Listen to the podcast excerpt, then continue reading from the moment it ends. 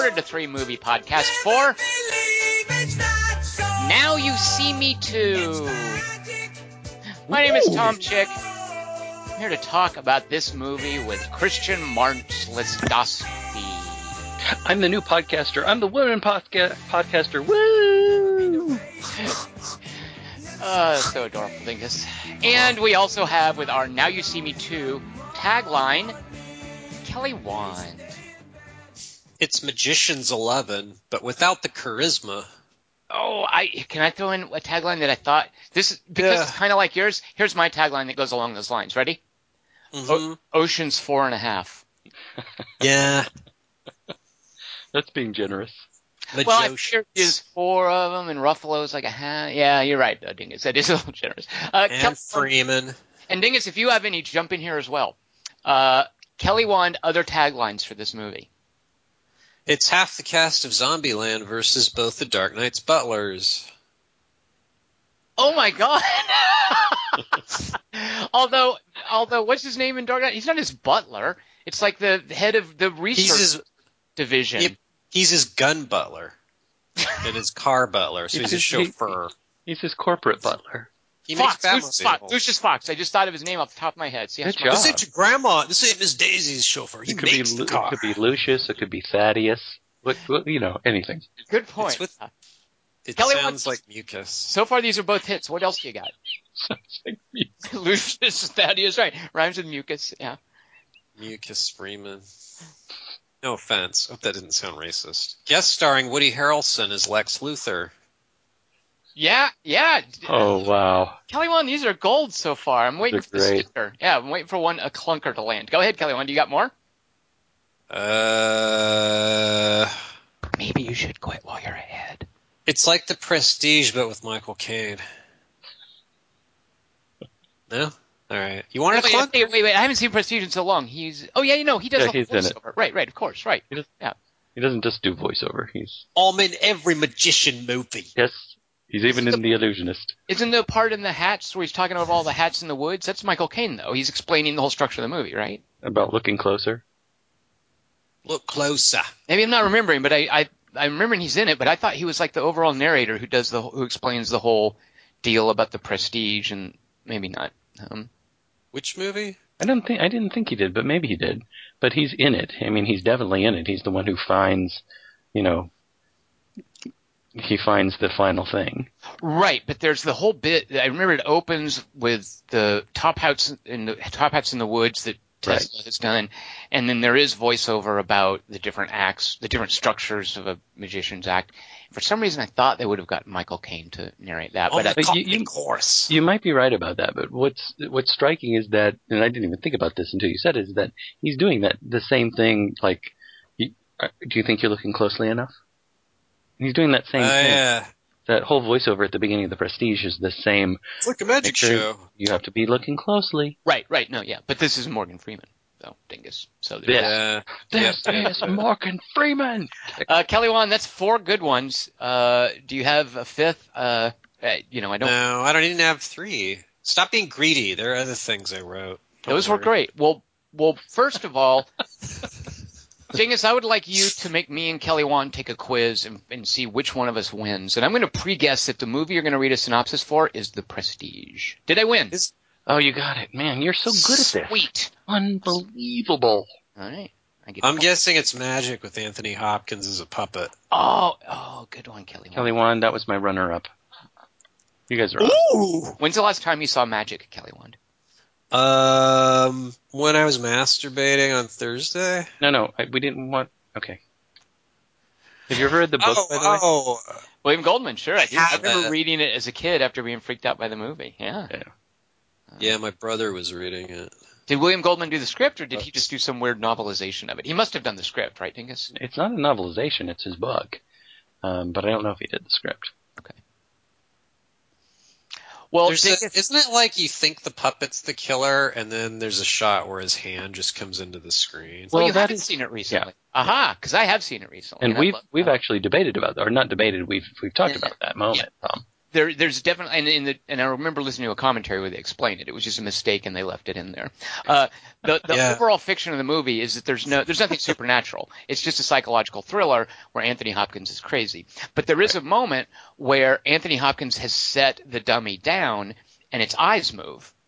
And uh, I want to say, is it Richard Attenborough who directed that? Dingus? That's not. It's not Attenborough. It's ridiculous. No, it? it is Attenborough. I think Is you're right Okay. about that. So I'm almost positive. and I remember that scene because it seems to imply, it doesn't seem to imply, the dummy moves after Anthony Hopkins has put it down. That's a scene that's left in the movie. Right, right, right. But in a commentary track, not made by, I think it was a commentary track made by the guy who was actually controlling the puppet. Because Anthony Hopkins didn't know how to control the, the dummy, the ventriloquist dummy, and they later dubbed in his voice.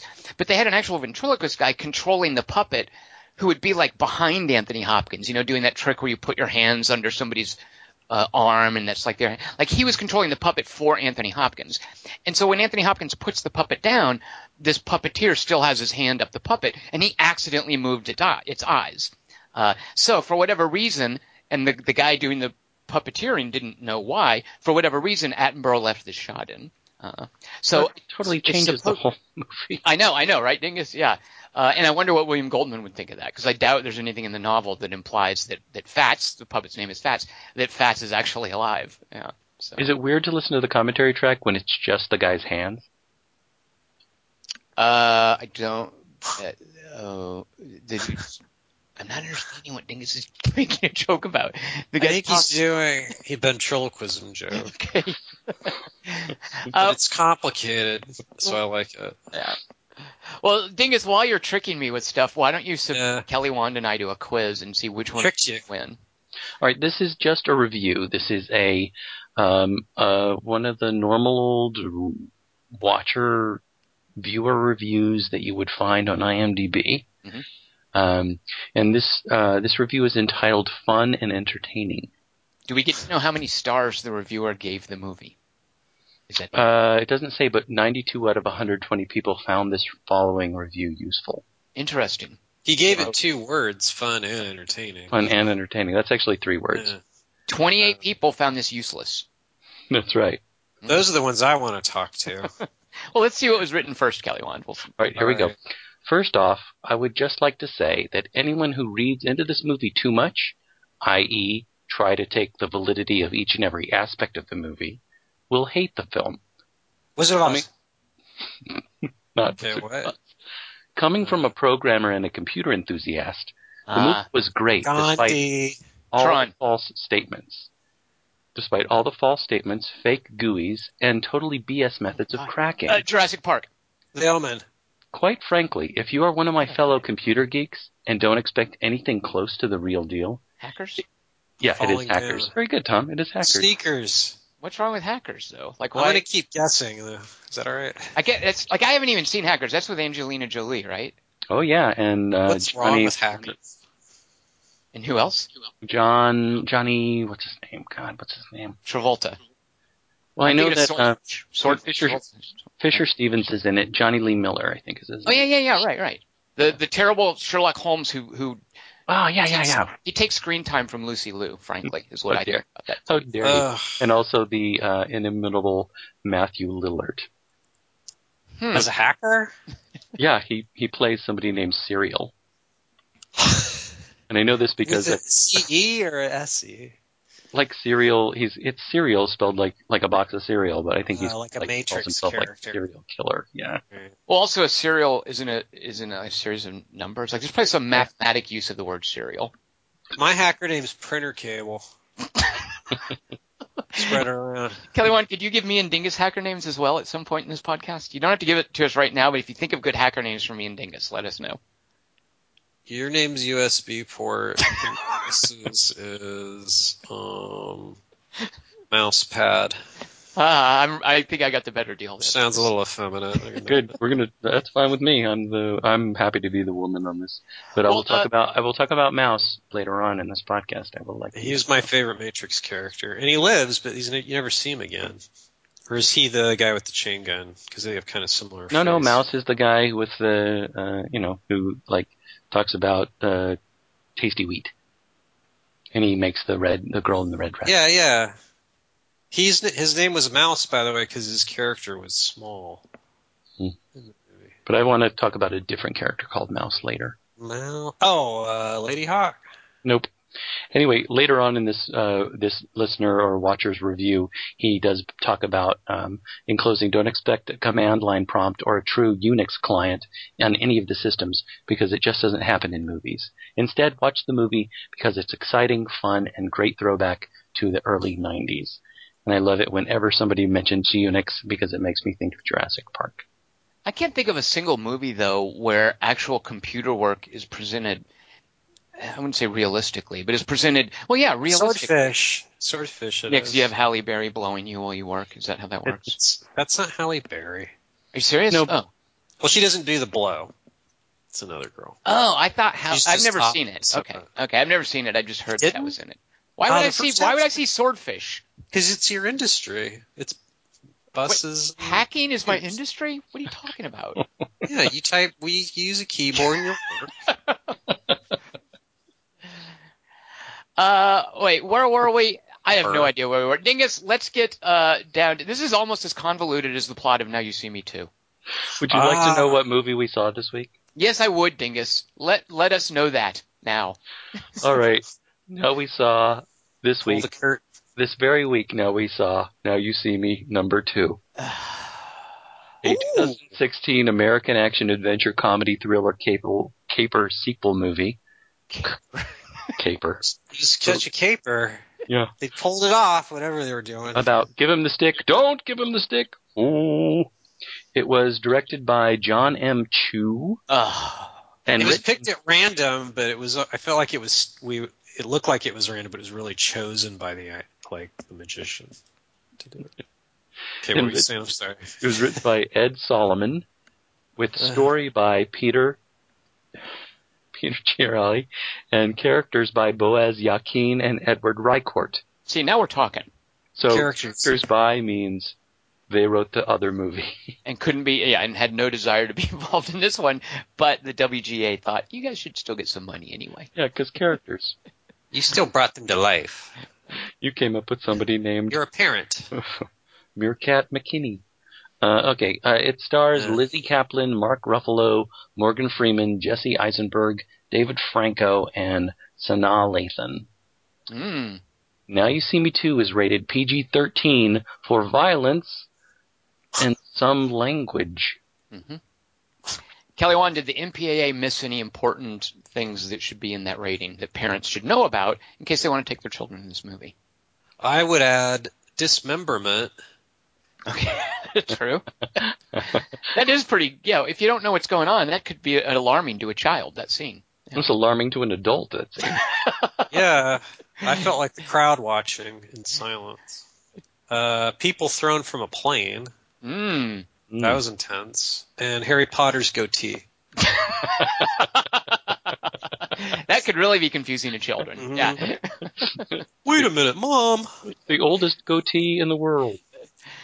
Uh, now You See Me 2 opened at number three on its opening weekend behind The Conjuring 2 and Warcraft. How humiliating. it made $22 million in its opening weekend here in the U.S. not a Huh. great, uh, not a great Summer showing. movie, big summer movie, blockbuster tentpole. Uh, well, you know, it's a movie. I, this is like Warcraft, uh, oddly enough. This is a movie made for China. I mean, I don't know how obvious that It is. is but- oh, please. It's yeah, in I mean, Macau. Because of the lady character. Well, the whole No, thing no, because- in China. Uh, so the deal with China these days, and actually, if you look at the, it made uh, in China. This movie made, f- am I looking at the numbers right?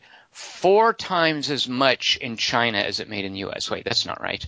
So they liked Warcraft and this, so for them it was the best weekend ever. Like, yeah. No, so I'm sorry. The the yeah, I, I- I wrote this down because it was worth noting. It definitely made more in China than it did in the U.S. for its first two weekends. Uh, with the third weekend, we're recording this after the opening. The third weekend numbers from China aren't in, but it made. Did I say? f- tw- They like watching white people do We magic to- where they yep. live. Yeah, you have to convert it into yen. I do that. Shoot, I've got two conflicting numbers. I might be right about its opening weekend take. It's either 31 million or 22. It's got to be 22 million, and then the 31 is for some preceding days. I don't know. At any rate, it made 44 million in China for its first weekend. Uh, so yeah, this is a Chinese movie for all intents and purposes. Kelly Wand, Talk about a dynasty. there are not like, there are only a certain number of movies that can to to, to be China controls how many U.S. movies are shown there. Something like 30 uh, a year are allowed to open in China. Uh, however, what you can do to get around that, to do an in-run around that, if you film a certain amount of your production, I think it's like a third in China, you are considered a local movie. So, as Huh. Dingus pointed out, there's a reason that a, so much of this movie takes place in Macau. You can see the same thing in movies like Transformers: Age of Extinction. Uh, so Hey, this we're definitely a movie made for China, and it's making its mo- money back in China. I wonder if they have some of the similar labor practices too. Like like with filming in Canada, you have to like uh, employ a certain number of Canadian uh, workers in order to have the production be qualified for filming in Canada. And China does that too. In order to make it considered a local, I think there do have to be like a certain number of cast members in China, which would explain a couple of scenes. Cast or crew or whatever. Yeah. yeah, yeah. Um, hey, were they hungry for a third one of these half an hour later? They don't call they don't call them Chinese movies over there, Tom. They just call them movies. wait for that part of the synopsis. uh, Uh, on Rotten Tomatoes, this movie's not doing well. 32% of the reviews are positive. On Metacritic, the average rating from various reviews, 47 out of 100. Huh. Kelly Wand, I would like you to now explain everything that happens in this movie and spoil all the events of it by unveiling the now you spopsis me toopsis. Gotta get close. That's kind of what I had actually. Yeah. I approached it the same way. I was trying that in the same way that Lizzy Caplan was trying her lines in the movie. Yeah, Same amount of energy is what I gave that. Yeah. organic. Two- I really believed she felt that way she felt though. Oh, poor Lizzy Caplan. no, I didn't. I just wanted to go back and watch Party Down. I know, right? She didn't care. I respect that. No, I think she cared a great deal. I just don't think it. Oh. Anyway, go ahead. You you move. You move. You. Now you see Mopsus Twopsus. nice. Morgan Freeman's all. Hello. I'm Morgan Freeman. The first movie ended with me in prison. I've been anally raped in here Oh, Wait. 66 times. it's just got dark. Ow. Make that 67. Some gaps and puzzle pieces spell out now you're still seeing Mopsis Twopsis. Lex Luthor puts on a hoodie and bangs on a door. it's a long one too. I really like where this is going. Yeah, me too.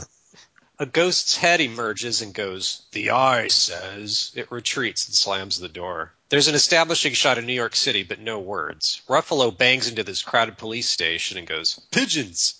His long suffering boss is all, Come on, Ruffalo. We all know you're a secret magician. Your colored hanky's still dangling out of your sleeve there. Fucking left your top hat on, waving a wand. Here, we've already replaced you with someone just as ineffectual. He gestures at Thandie Newton. Oh, Oh, What? Dingus loves that chick, by the way. I, I really, I really like Sonali. She's really good in it. She looked totally different. really good acting. Waving a sassy finger at Ruffalo, she's all, You don't know me. Ruffalo's all, look, whatever happened at the end of the last movie, no one even remembers. What's relevant now is a British software billionaire. I think he might even be a magician. And deception's a crime. Ruffalo's boss is all, I get it, Ruffalo. You want everybody to think you're a dumbass. I just hope someday I'm there to see it. Ruffalo's all, Oh yeah? Now if you'll excuse me, ever seen a Ruffalo teleport? They look down to find Ruffalo suddenly wearing handcuffs. Rainbow colored curtains drop on top of the annoyed cops, followed by curtain rods. they struggle, curse, and open fire. A woman screams. The boss is all, damn it, Ruffalo, can't you just leave like normal people? When the cops finally free themselves from the curtains, Ruffalo's magically already asking them which door's the exit and to pick a card. Meanwhile, Lex Luthor comes home to find Lizzy Caplan in his apartment tied up. He's all hoo hoo shim shimmery mew. So a lot of listeners, you might have to see Batman vs Superman to really appreciate the synopsis. I think. It's his Lex Luthor from that. You see, they saw the trailer. Caplan's all. Isla Fisher's knocked up with Borat Jr. and still a little pissed about the piranha bite, so just pretend my hair's red.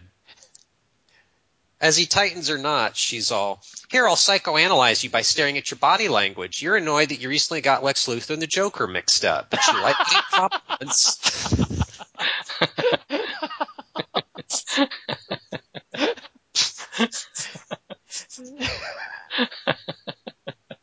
That's not what he did, though, right? But you like getting compliments for your work in Youth in Revolt, especially the scenes in drag. Your character's encounter with Amber Heard in Zombieland was similar to Depp's. Now, if you'll excuse me, he looks down and finds himself sawn in half. He's all, damn it! When he looks up, she's hiding behind a couch. Meanwhile, James Franco's teaching Woody Harrelson how to throw playing cards at a car. Harrelson's all, by the way, I have an evil twin brother who titters a lot. Franco's all, great, now I'm seventh build. Suddenly, Eisenberg appears in a flash of gas.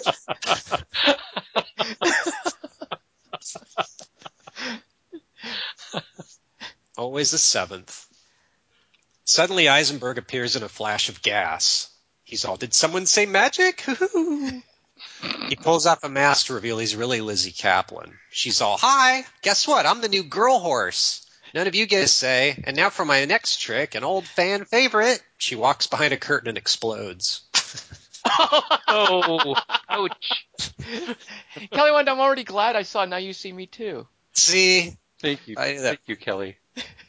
I knew that was gold. The rest of them look down and dispiritedly find they're all handcuffed to Mark Ruffalo. He's all, Now that I'm almost done screwing around, boys, the eye says the plot this time's about exposing Harry Potter. His company's called Octa, which means eight in every language except English. He's a billionaire for making computer chip playing card that spies on people. Franco's all, sounds like a real. Harrelson's all, neat adventure. When do we? Eisenberg's all, get started. They all look at Caplan expectantly. She scowls back at all of them and goes, question mark? Somewhat to my confusion, before taking on the caper, they all decide to take menial jobs at a hotel. I thought this was where the movie wandered a little. I would have cut this part. But whatever. You're the director.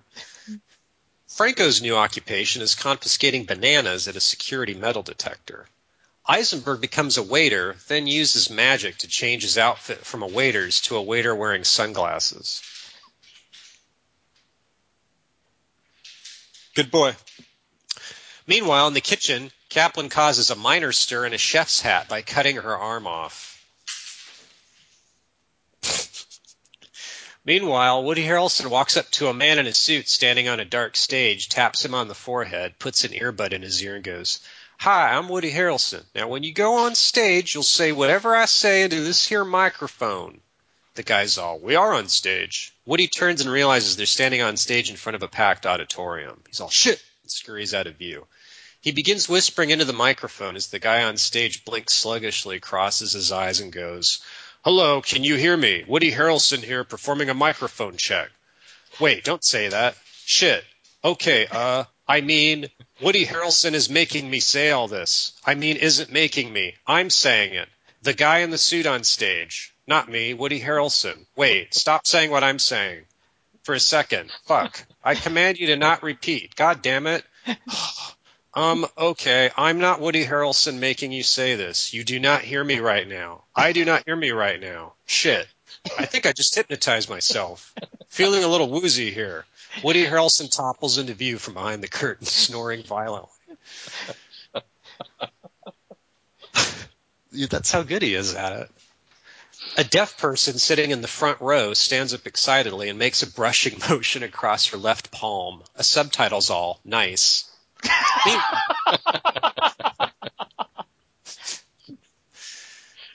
Meanwhile, a kitchen full of extras stare without interest at Caplan's bleeding arm stump while she's all, Jesus, what a gruesome diversion, huh? Okay, nobody called the paramedics. I quit, by the way. Food preparation doesn't seem to be my middle name after all. As she walks out, she slips on a puddle of her blood and the electric knife she's holding accidentally cuts her leg off. When the crowd looks down, they're all handcuffed to rabbits. Someone near the back does a slow clap in handcuffs while the rabbit farts. Lawnmower Man's CG Robocop 2 head suddenly possesses some nearby computer monitors and goes, Mark Ruffalo's a magician and James Franco's alive. The, the crowd screams and makes a panic dash for the exit.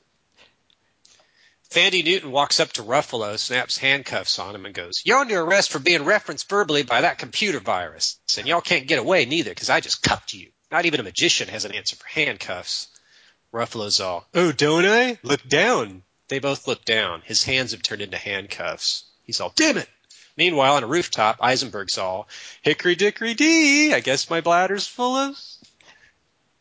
Harrelson's all, imbeciles. Now let's jump down these laundry. Franco's all, shoots. They all look at Caplan.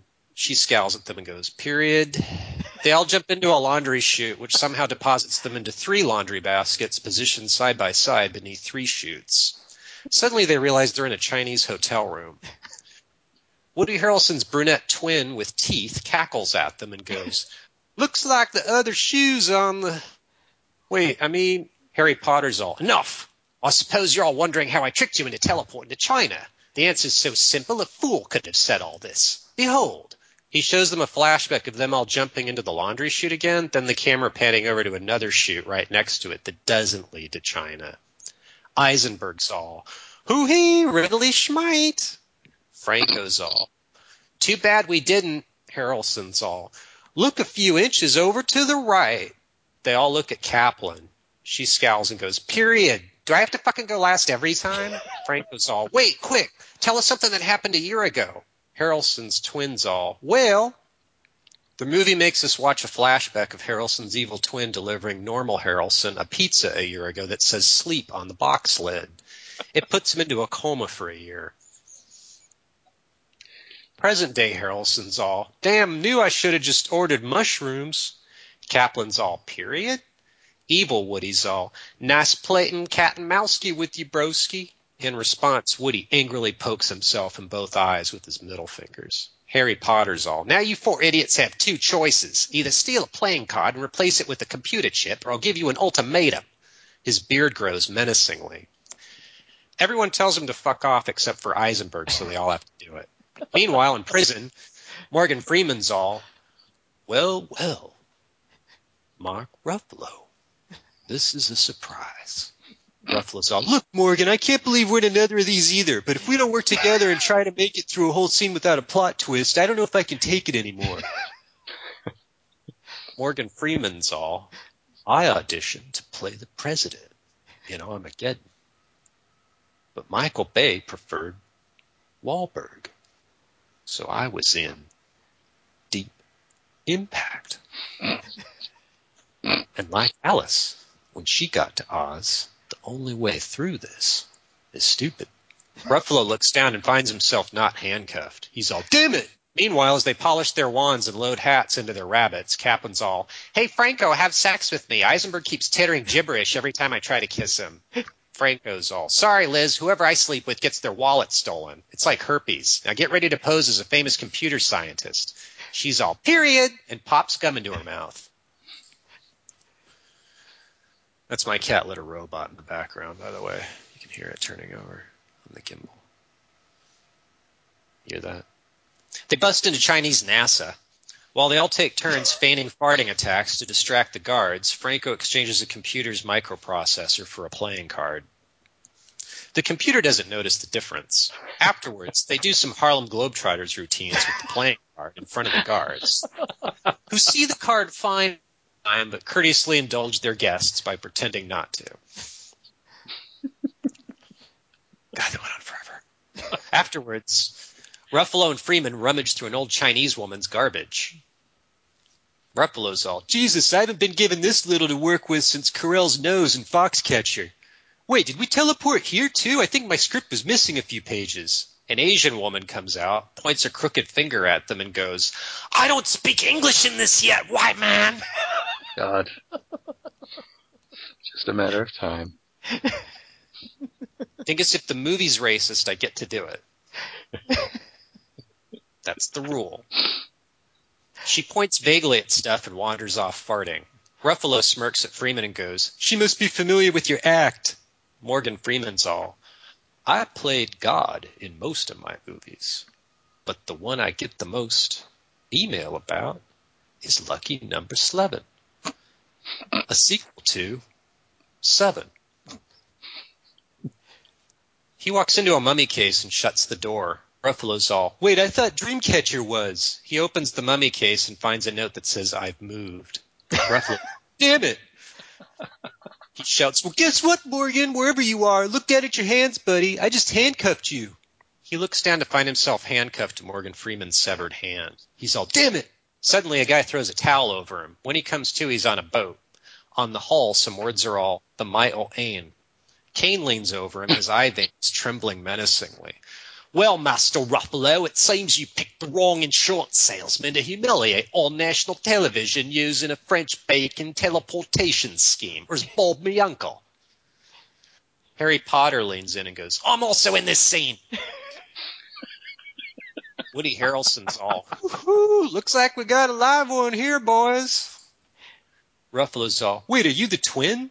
Harrelson's all, uh, looks nervously at us, ducks out of sight for a second, and resurfaces with a brunette toupee and capped lower teeth covering his upper teeth. Then he's all, uh, Hooey, boys, we got a live one here. his real teeth fall out.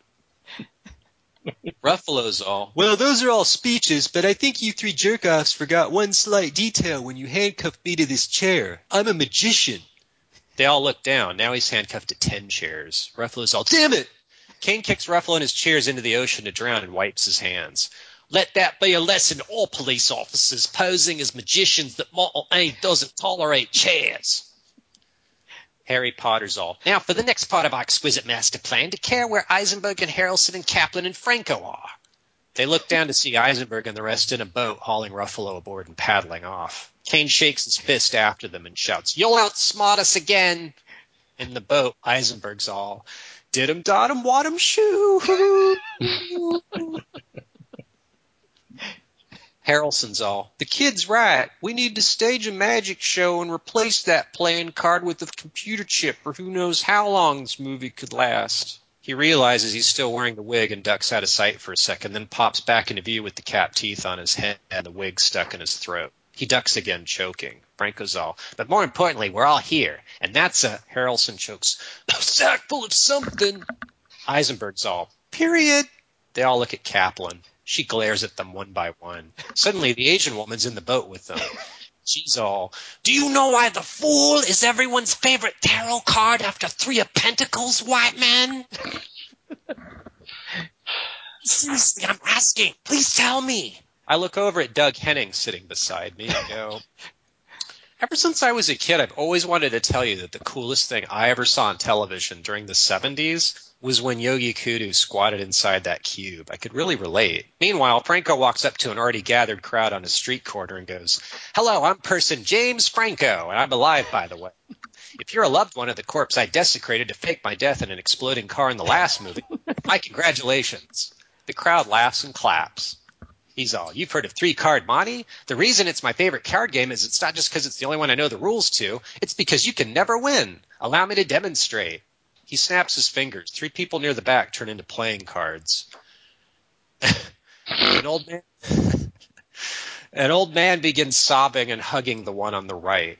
Mabel, God forgive me. I prefer you this way. Frank was all, don't worry, sir. There's a 30% chance she's alive. I'll let you know after the show. The crowd cheers and starts dancing. In a monitor room, a picture of Franco's face reaches 97.4%. A text all, Inspector Black Earl, look. Thandie Newton stared at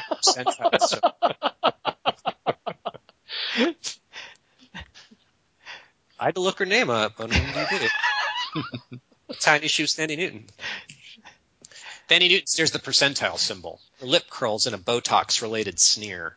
She's all magic. Let's move. Elsewhere, Caplan's standing in front of a different street crowd. She points and goes, Look, that guy has a duck in his pants. That's disgusting, huh? the crowd laughs and vomits and hurls chunks of bread crust at the man's pants. Caplan.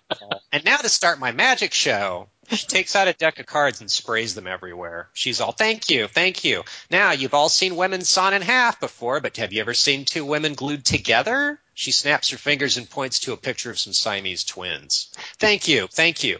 Now to see if I can saw a pigeon in half. Meanwhile, in Berlin, to a third crowd, Eisenberg's all, I may have lost out to Evan Peters for X-Men, but I'm about to control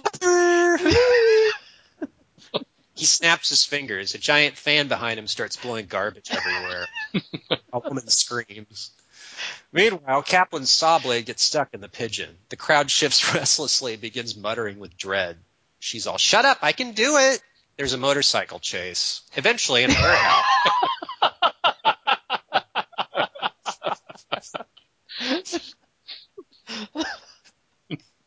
Eventually, at a warehouse, Eisenberg's all, heedly, heedly, hee. We, Harrelson now in a red wig and with a third eye on his forehead's all, made it to this where? Franco's all, house. Ruffalo's all, my name's Liz Caplan. They all look at Caplan. Set box next to her pulls off its face, revealing Harry Potter. He waves a hand at a hand? He waves a wand at them. right, everybody get aboard my airplane or I'll make you explain your character. Hastily they all race on board the plane. It taxis for a while, then visibly takes off from the runway. Everybody aboard feels the sinking in their guts as they rapidly ascend thousands of feet, followed by the change in air quality, signifying depressurization of the cabin. These are all things we know. Michael Caine opens a safe, only he knows the combination to and takes out a bottle he's well familiar with. He's all, this bottle of champagne's worth a billion dollars. Now throw them all out. Liz Caplan screams as the Harrelson twins struggle with each other's wigs and Harry Potter's goon.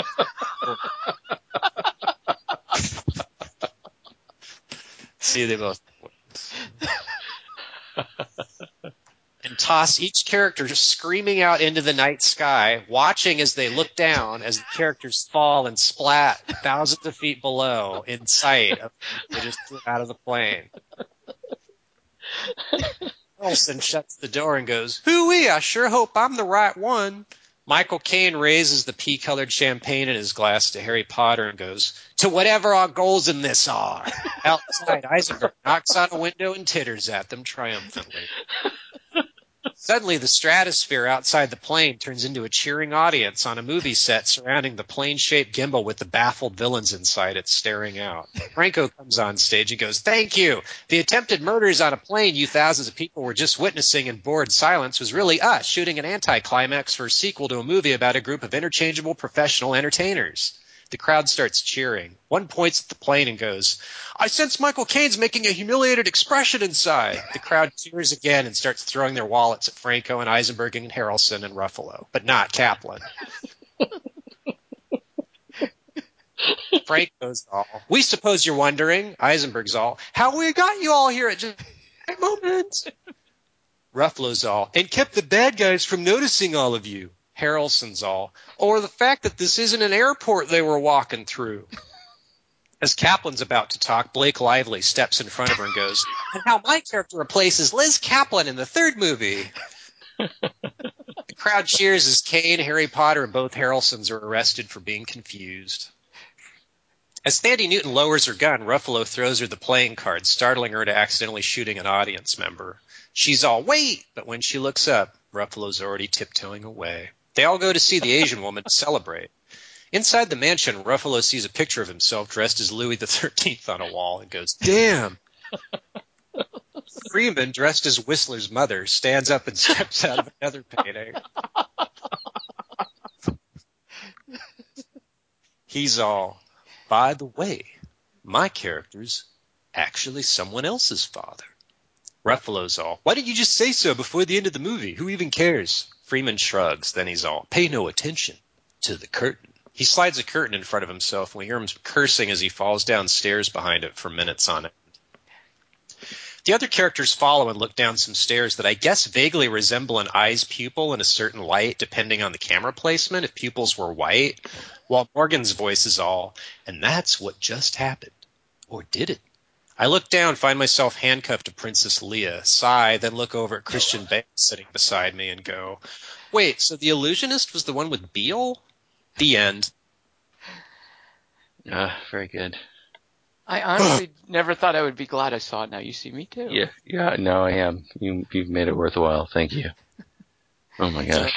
Kelly, have you seen the original? Do you know the original at all? I watched it right before I watched this one, and I kind of liked it. And Yeah. I think the, the second one's weak, and then it just it's boring and shitty, and nothing happens. well, let's And talk about the original briefly. It was a different director, Louis Let- no Leterrier, Leterrier. uh, who's done I think Transporter movies, and he did a Hulk, if I'm not mistaken. Yeah. Um, so, uh, Dingus, you saw the original uh, as well. We've all seen the original. Uh, so now he's Kelly, two banners, Bruce Banners, because he has Ruffalo too. wait, who's the other Bruce Banner? Ed Norton. Wasn't that his He's Hulk? not- Yeah, but he's. Oh, oh, I thought you were well- saying there were two Bruce Banners, and now you see me. Right. No, there's two Harrelsons. no, you- now you see me too. There's only That was now you see me. inspired, by the way. Uh, so, that- Dingus, what did you think of the first one? Why did you see it? Uh, I've seen it a couple of times. Um, I saw it because my uh, my kid's mom was going to take my kid to see Now You See Me Too, so she she asked me to watch Now You See Me with my kid, uh, so he would be prepared for that movie viewing. And I saw it before just to to watch it. So I've seen it. Uh, I've seen it now three times actually. All right, so you'll be our source material expert on this. That's Dingus. great. Yeah.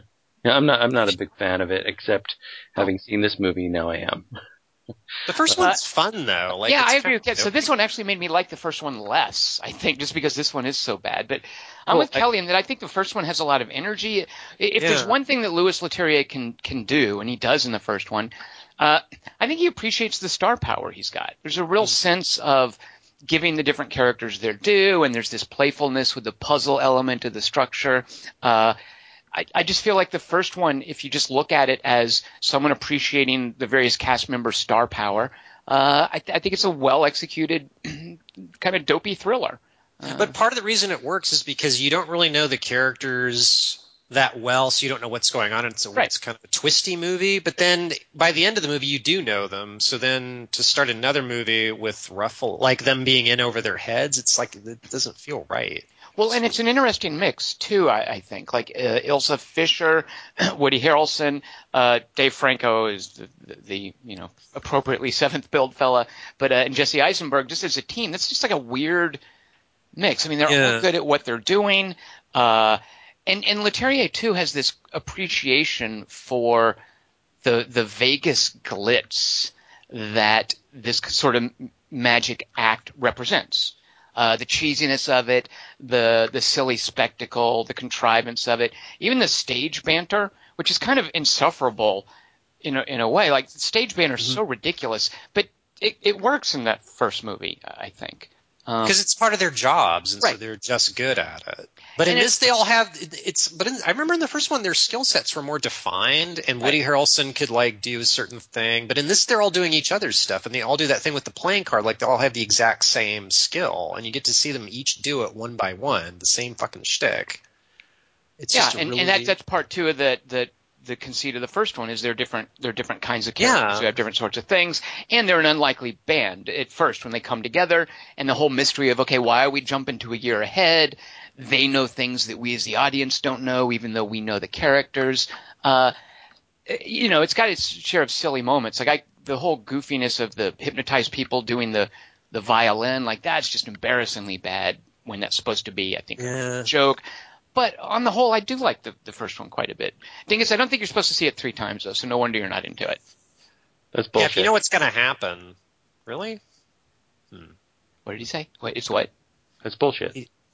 which part? See, you don't need to see it three times.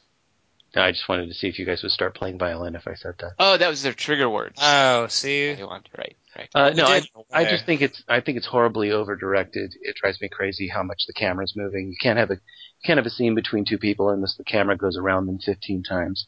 Um, all that stuff drives me absolutely nuts. Do you know the Transporter movie. movies, by the way? Like, have you seen Leterrier's stuff? Sure, I've seen all the Transporter movies. I mean, we all have because we had to, got to. As it turns I don't think out. you guys saw the last Let's one, see, Ed Age of Extinction. You guys did not see the Ed Skrein one. I don't think you're allowed to say you've seen all of them until you've seen the Ed Skrein one. I don't even know what you're talking about. So Ed Skrein, who was the villain in Deadpool, was in the last Transporter movie that they did without Jason Statham.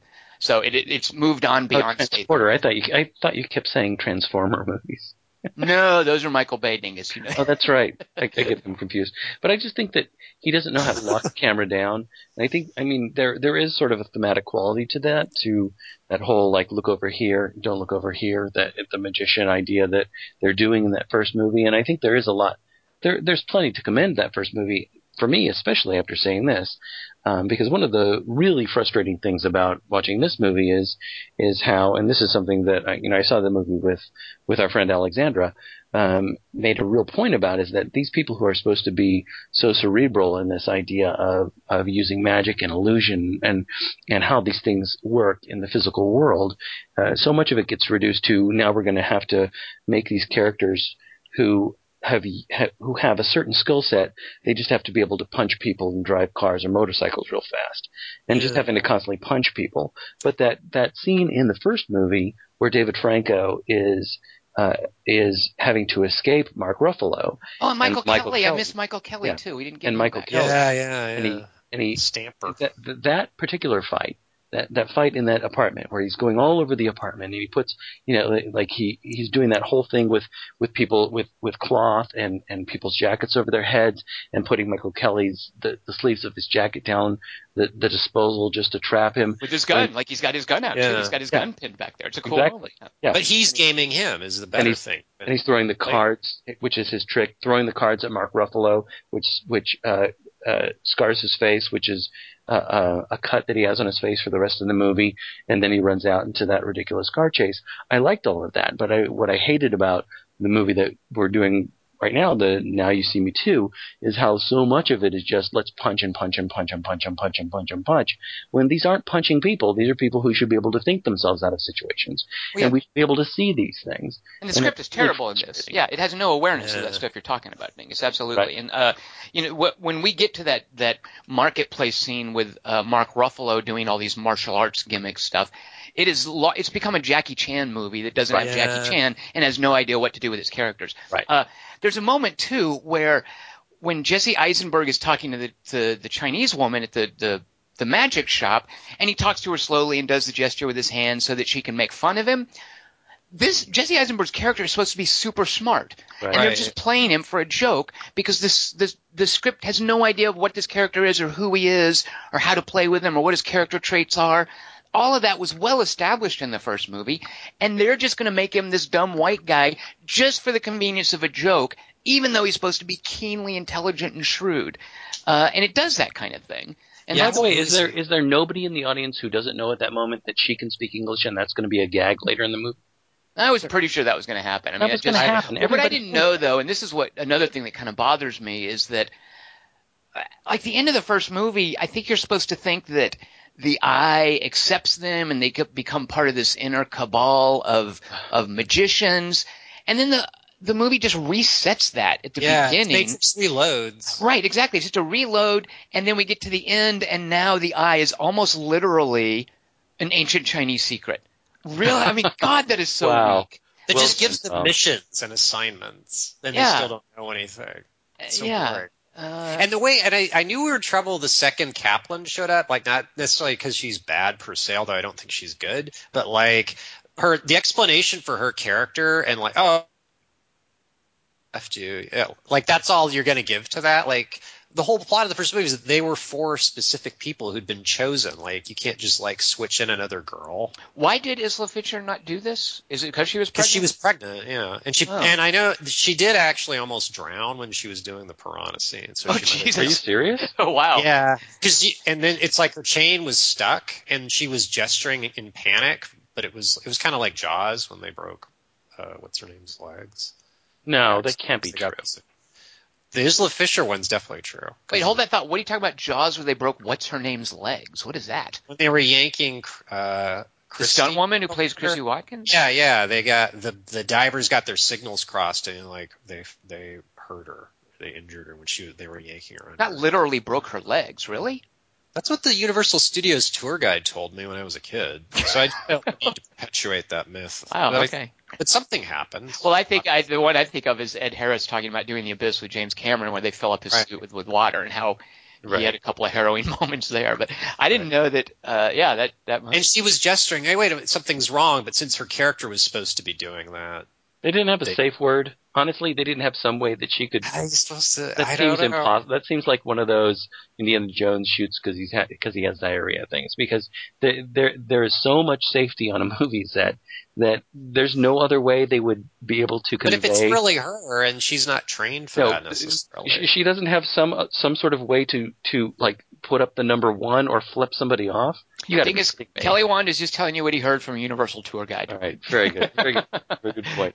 But I okay, so let's talk about Lizzie Caplan then, because I didn't. I, I that is kind of odd. It's conspicuous that Isla Fisher isn't there, and we get that weird explanation. Which, by the way, makes me think.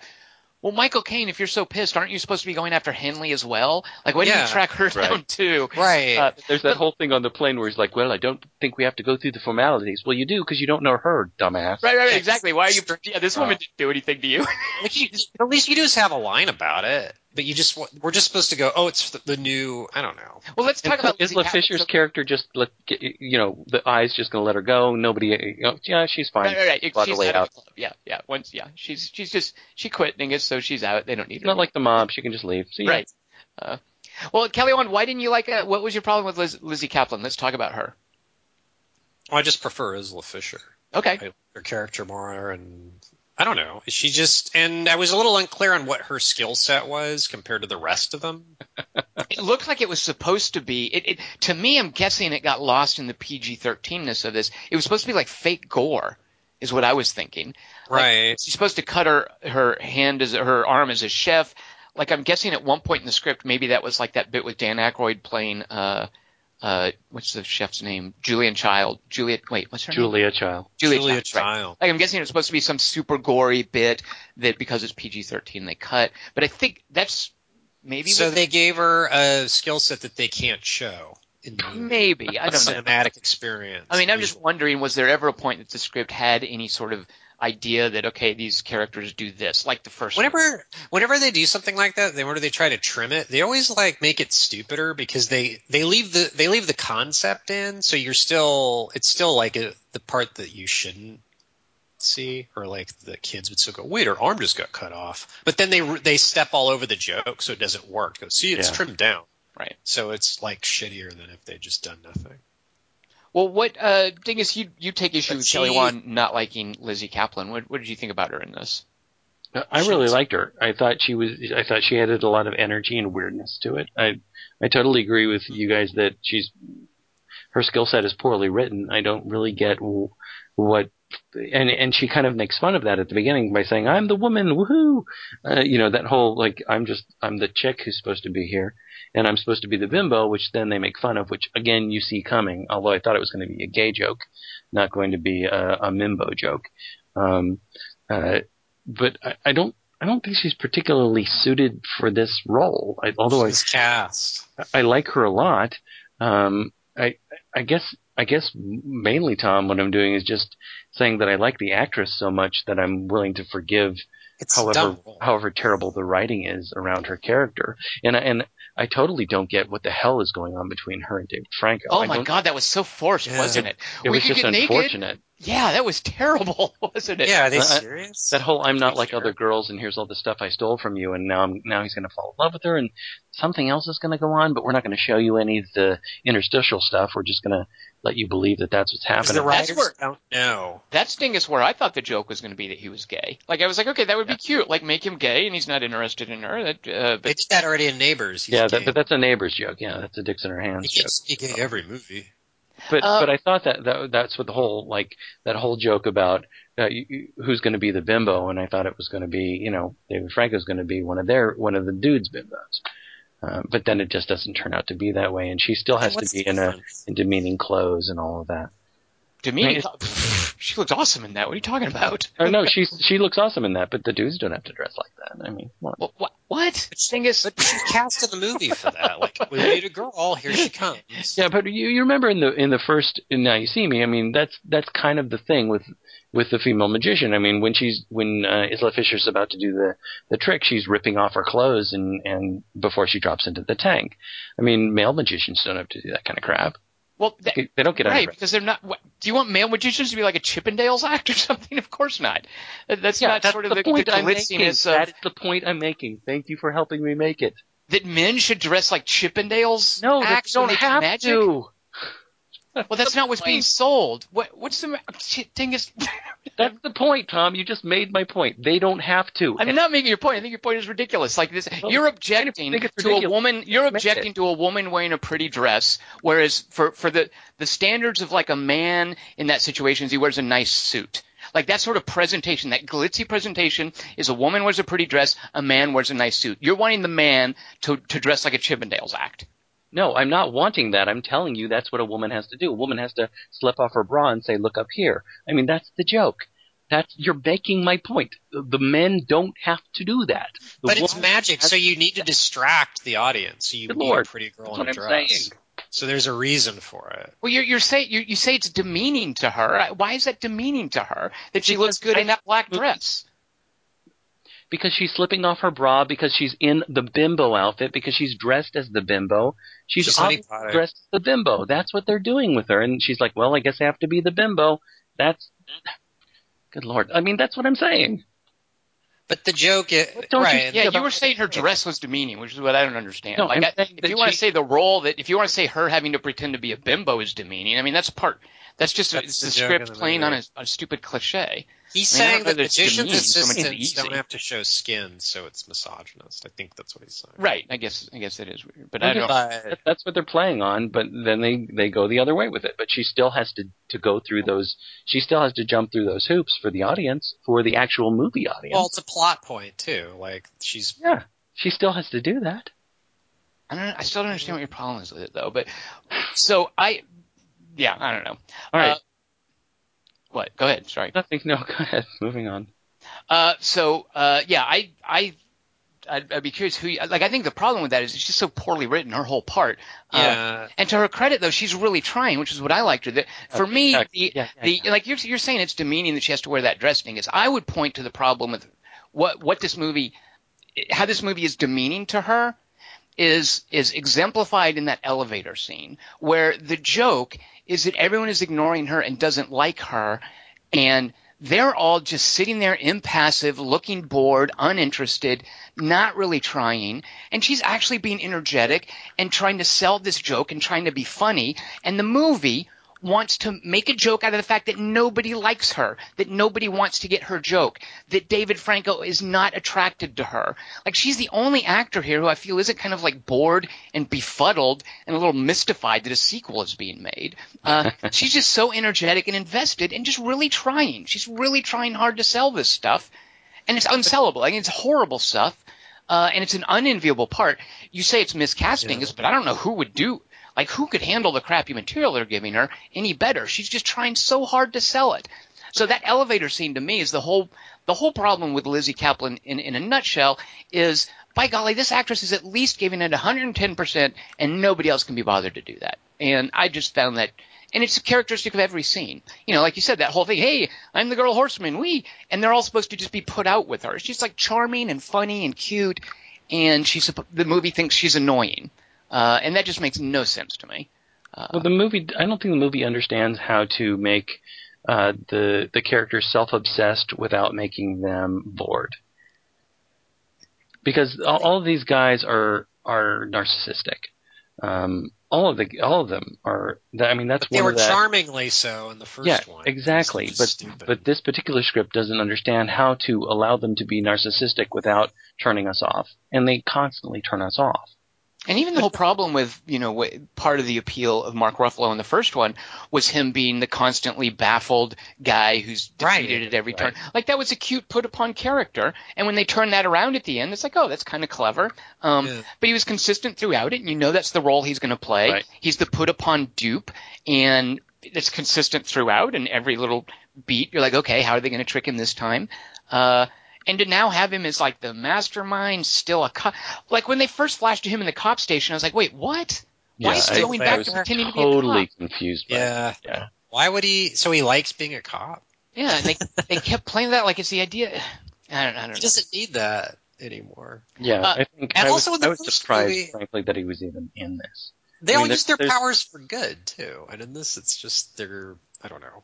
Well, they're, this whole idea, yeah, is that they're like Robin Hoods in this. In this, they're defending like like privacy, like not Yeah. your information propagated I over the internet. Like, Another movie machines about for privacy and stealing a thumb drive. I am going to fucking never stop screaming. because at least the first movie had this cool idea of. Uh, uh, rewarding like the people in New Orleans who'd suffered from Katrina, Yeah. giving them all this millionaires' money. Like that was a cool guy on television. Yeah, that was a cool, topical, interesting idea. Yeah, on television and tricking him and taking it from this bank and sticking it to an insurance company. Uh, and to just turn it now into, you know, to go from a Vegas magic show to a tech launch of a product. Like, oh my God, that's so your centerpiece. That's what we're supposed to be riveted by. A terrible MacGuffin. It's just, it's Mhm. just, but it's the modern MacGuffin of It's of a thumb drive or a stick, as they call it in this. I'm so tired of people going after a NOC list or a CD or a s- or a, or a, or a stick or a thumb drive. Well, it's the, it's the modern day like suitcase, isn't it? Like we don't really have curious things in suitcases. Pa- papers aren't analog anymore. We don't traffic in real money, so it's got to be some little tech doodad. But you're right, Dingus. But It's, it, a, it's not a spy movie. They turn it. They it's they're magicians. it is a heist movie, though. I would say, Kelly. Like, I would I'm say glad- it's, it's a heist, and they have to chase some kind of MacGuffin. Yeah, but no one's watching them do most of their things. Right. And at the end, like there's the reveal, like, oh, they were watching us do it. Wait, were they watching you during doing your flim flam and the with, with the guards? Which, by the way, that would imply really bad planning on their part if they all had to individually toss the card to each other and be in the, those positions like for 20 minutes of screen That time. That was insufferable, Yeah. wasn't it? Like, let's watch Yeah, a CG card while they stand in weird. Oh my yeah, you're god, like, that oh, they on gonna get and caught? Like, oh, it's so suspenseful. I'm really worried they're one of them's gonna fuck it up. Oh. I'm actually really glad that you brought up that you brought up that it's supposed to be about magicians because I I really wanted to talk about this, and this is uh, in, in addition to me wanting to talk about it, this is something that one person who wrote in this week, uh, Chris Markinson, um, talked about that he really likes magic, um, and he says it's so cool when somebody with great skill does something and you're left wondering just how the heck they were able to do that. Uh, but he says there's no sus- a suspension of disbelief for me in this movie because I just naturally assume that it's all CG Yeah. and that there's no real skill except maybe when Dave Franco is flipping the card from the front to the back of his hand. Um, Even But- that though could be CG. Like, it, I mean, at a certain point, I'm like, eh, did he really do that, or did he just CG that in? But there's no spectacle even. Like in the first one, there were huge set pieces. Like even their throwaway things, like piranhas in the tank and all that, just establishing the characters. Like, oh, that was pretty lustrous. Yeah. but And there was a well, lot, lot of stuff on stage. Even the stuff in that first movie where she's suspended in the in the bubble that, Right. that Jesse Eisenberg makes. Yeah, that's and a great. Uh, all that stuff that's very like sort of uh, Cirque du Soleil kind of thing. They, that you can imagine how they they did it if you want to imagine it. Um, but my question for you guys is that how do you feel about watching magic? Because for me, I, I just have never gotten watching magic on TV or in movies. I've never gotten it. I mean, I've seen close-up magic. I've been to the Magic Castle. I've seen, you know, I've been sitting at a table and seen somebody do close-up magic and and been wowed by it. But I just cannot be wowed by magic in a movie because I know what's going on in the movie, and if the movie can't be bothered to really anchor it in characters, I mean, the magic doesn't really matter to me because of the CG. I mean, how do you guys feel about that? I mean, just the idea. I mean, this movie is supposed to be anchored in magic, but there's I mean, I going to be no magic. Right. I don't. I don't I, I, I like like if they- the concept. I mean, it's just Like I feel, I do feel the concept is solid, but when you do something like that playing card scene, remember the the first movie opens with Jesse Eisenberg in the mirror doing stuff with cards, and that could have been just CG'd as well. And I suspect either it was they put his head on someone else's body, but that still looked cool to me because it was somebody's hands, it was cards. Even if it was cheated, it looked plausible. Like, hey, there are cool things you could be doing there. Um, but the moment, even in the first movie, and Dingus, I'm glad you brought up that bit where she's in the bubble because obviously that's just wire work. But there's a moment in the first movie where she holds out a Isla Fisher holds out a hat and it turns into a rabbit, and it's clearly they the just other way around, actually. a rabbit turns it right, and and it's Yeah. clearly they just swapped in it. They did a CG trick. Yeah, And it's see it, yeah. implausible. There's no degree. There's no sense of oh, it came out of her sleeve. Like once it stops doing anything plausible, and it's clearly just reveling in the fact that we have a CG budget, then I lose interest. Uh, but if it wants to be plausible and maybe do things that I think people could really do, uh, I'm okay with it. It's like like that fight with Dave Franco. All of that stuff, I don't I don't doubt. Maybe they did some CG stuff, like when the curtain gets thrown over him and he disappears in the same shot. Um, but yeah, there's a point where it goes too overboard, and this movie just kept going beyond that point. Where I didn't, I mean, I'm, I'm with, I didn't care anything about the magic in this, Yeah. uh, and and that, yeah, because it just that that search scene was just so bad and implausible and ridiculous. None of the There- tricks were good. They were bad tricks. Yeah, it's just throw somebody makes a flicking wrist and then they CG a card flying in some implausible trajectory, which Yeah. CG. I don't care. I mean, The crowd seemed way too easy on them. Like they should have been booing and like, what? Come on. and even that real magic, you that, bastards. that rain gimmick where where we as a movie oh my God. we're, we're watching the rain go up and down and then at the end he's like ah strobe lights and like okay but everybody standing there felt the rain going in one direction those you know it, you thought you were trick this is supposed to be impressive because you were tricking me as a movie watcher and it Yeah. didn't occur to me that you were going to explain it away with with stro- with strobe lights um that sleight of hand too, like that's his skill set. Like, oh, he hit a fan somewhere. Right, right, yeah, yeah. here's where here's where the movie. I think this movie, and this is this is a modern contemporary problem, by the way. Uh, it's one of many ways that cell phones ruin movies, and it, and the first movie does this, I think, a couple of times. Anytime you want to find out something, like anytime somebody finds out something secret about somebody else, all you have to do is say, "Ah, we hacked your cell phone." Right. Like like now previously you didn't have that that to fall back on. Uh, but this whole silly idea that Harry Potter put a cell phone reader on that the lip of that fountain when Jesse Eisenberg in the first part of the movie, there he finds everything out. Like that is such a cheat based on having a cell phone. You can just and in the first movie they do this also by putting a I think a tracker in uh, Mark Ruffalo's phone or something at some point. Yep.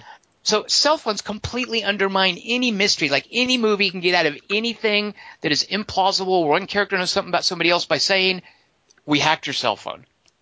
Right. That's just so cheap. we heard everything. Wait, in the first one, and the tracker movie was okay. yeah. wasn't? What'd you say, Kelly?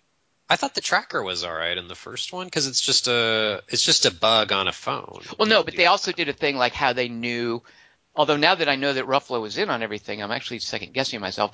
But they did a thing about how they knew all the stuff that the police knew, and it wasn't just tracking Mark Ruffalo. But he wanted them to know, so you can kind of Right, right. So now I'm thinking back, maybe the first movie didn't. But this movie definitely cheats where Harry Potter's like, hey, you want to know how I knew everything that was going on at all times? I hacked your cell phone. and you have a twin with pizza. Oh well, the hypnotism, too, is another thing, actually. Like in the first one, oh, it did actually. I was going to say, wasn't the hypnotism a gag? But early on, they do a. But he's a hypnotist. It wouldn't work on him. Right. I totally thought that he had switched places with his twin. He had, Uh, he had- that would have been obvious. I totally thought that he had he had done a whole thing where he had hypnotized his twin, They like, didn't think of it. made up, or, or when because there's an early line where where they say um, we both agree that uh, um, our parents had one kid who shouldn't have lived, something like that. And I thought, oh, there's going to be triplets. I mean, there, I was I was grasping for Like House anything, of Wax. but it doesn't go anywhere. But the brother couldn't do the same things he could do, right? Or was it better at them? No, like, but- there's never a duel between them at the No, end. No, but he started. There's no he starts to lose like the differentiation between the characters as the movie goes on. I mean, he's starting to do some of the weird like mentalism things with the other character, and uh, I don't know. It, it doesn't work. None of it works. And he's so gritty. He's so grittingly horrible as Chase or whatever that twin is. Oh, It's unbearable to watch him do it. It's unbearable, and I love Woody Harrelson in I plenty of things, but it is unbearable watching him have to do that shit. It's unbearable. Yeah, the moment he comes on screen, the movie takes a huge. I mean, I'm already at that point like, eh, what are you guys doing? That's just this huge nosedive and splat into the bottom of a pool with no water at that I point. didn't know I was watching Jack and Jill. As a guy who's seen Jack and Jill, you're pretty much right, Kelly Wand. Yeah, yeah. I The think, whole thing? yeah. I mean, the whole thing. You don't watch just part of Jack and Jill. You're in it. The only way out, Kelly Wand, is through it. Jesus. Uh, Chris Markinson agrees with us on all that. He say, he says I was in such a good mood uh, because he saw it on the Fourth of July. So it, being able to sleep in, but all the characters, with the exception of Lizzy Caplan's character and Woody Harrelson's twin, really seemed like they were absolutely miserable. Well, at least that was something too, where Woody. I mean, I thought it was terrible, but at least he came alive. Like he was really trying something. Everybody else Yeah, was just yeah. Like so laid back and bored and uninvested. And uh, Eisenberg's the lead in the movie. was he in this? Are you sure? I don't really remember him in this. Yeah, Was- I I don't don't He has shorter hair. Mm, oh, he was the guy with the short hair. Yeah, I don't really recall him very much. What what did he do again in the movie? It's a minor Eisenberg. I'm wondering too. Is that a hair thing where where they shot after Batman versus Superman, and like that was how much hair he was just just- go back? I wasn't sure. and he was in that mood, like, oh god, what Zack Snyder, Jesus. Can I tell you guys one thing that I laughed out loud at and thought was freaking hilarious? The painting? What pa- No, no, Mark Ruffalo seeing the painting? no, no, Okay. no. I mean, am I? are- Are you guys surprised when I tell you there was one thing in this that I laughed out loud at and thought was absolutely freaking hilarious and legitimately loved? If I told you there was one joke that they put in this movie that I thought was fantastic, would you be surprised? No, I think you loved all the Harry Potter stuff and the and the thing where they talk about the the broom, the magic broom. I thought you, I think you loved that because you're a oh. huge Harry. Okay, Potter I'm going to say this moment. You guys are both going to go, "Oh yeah, that was good." Are you guys ready? I'm ready. Get ready to say, "Oh yeah, that was good." You might want to practice once or twice because here you go. The moment where they're going. See, see, I laughed thinking about it. That was legit. the moment where they're going down the slide, and the dude doing the tech presentation still has his earbud in with Woody Harrelson, and there's just a quick cut to him repeating Woody Harrelson's Yeah. scream while they're going down the slide.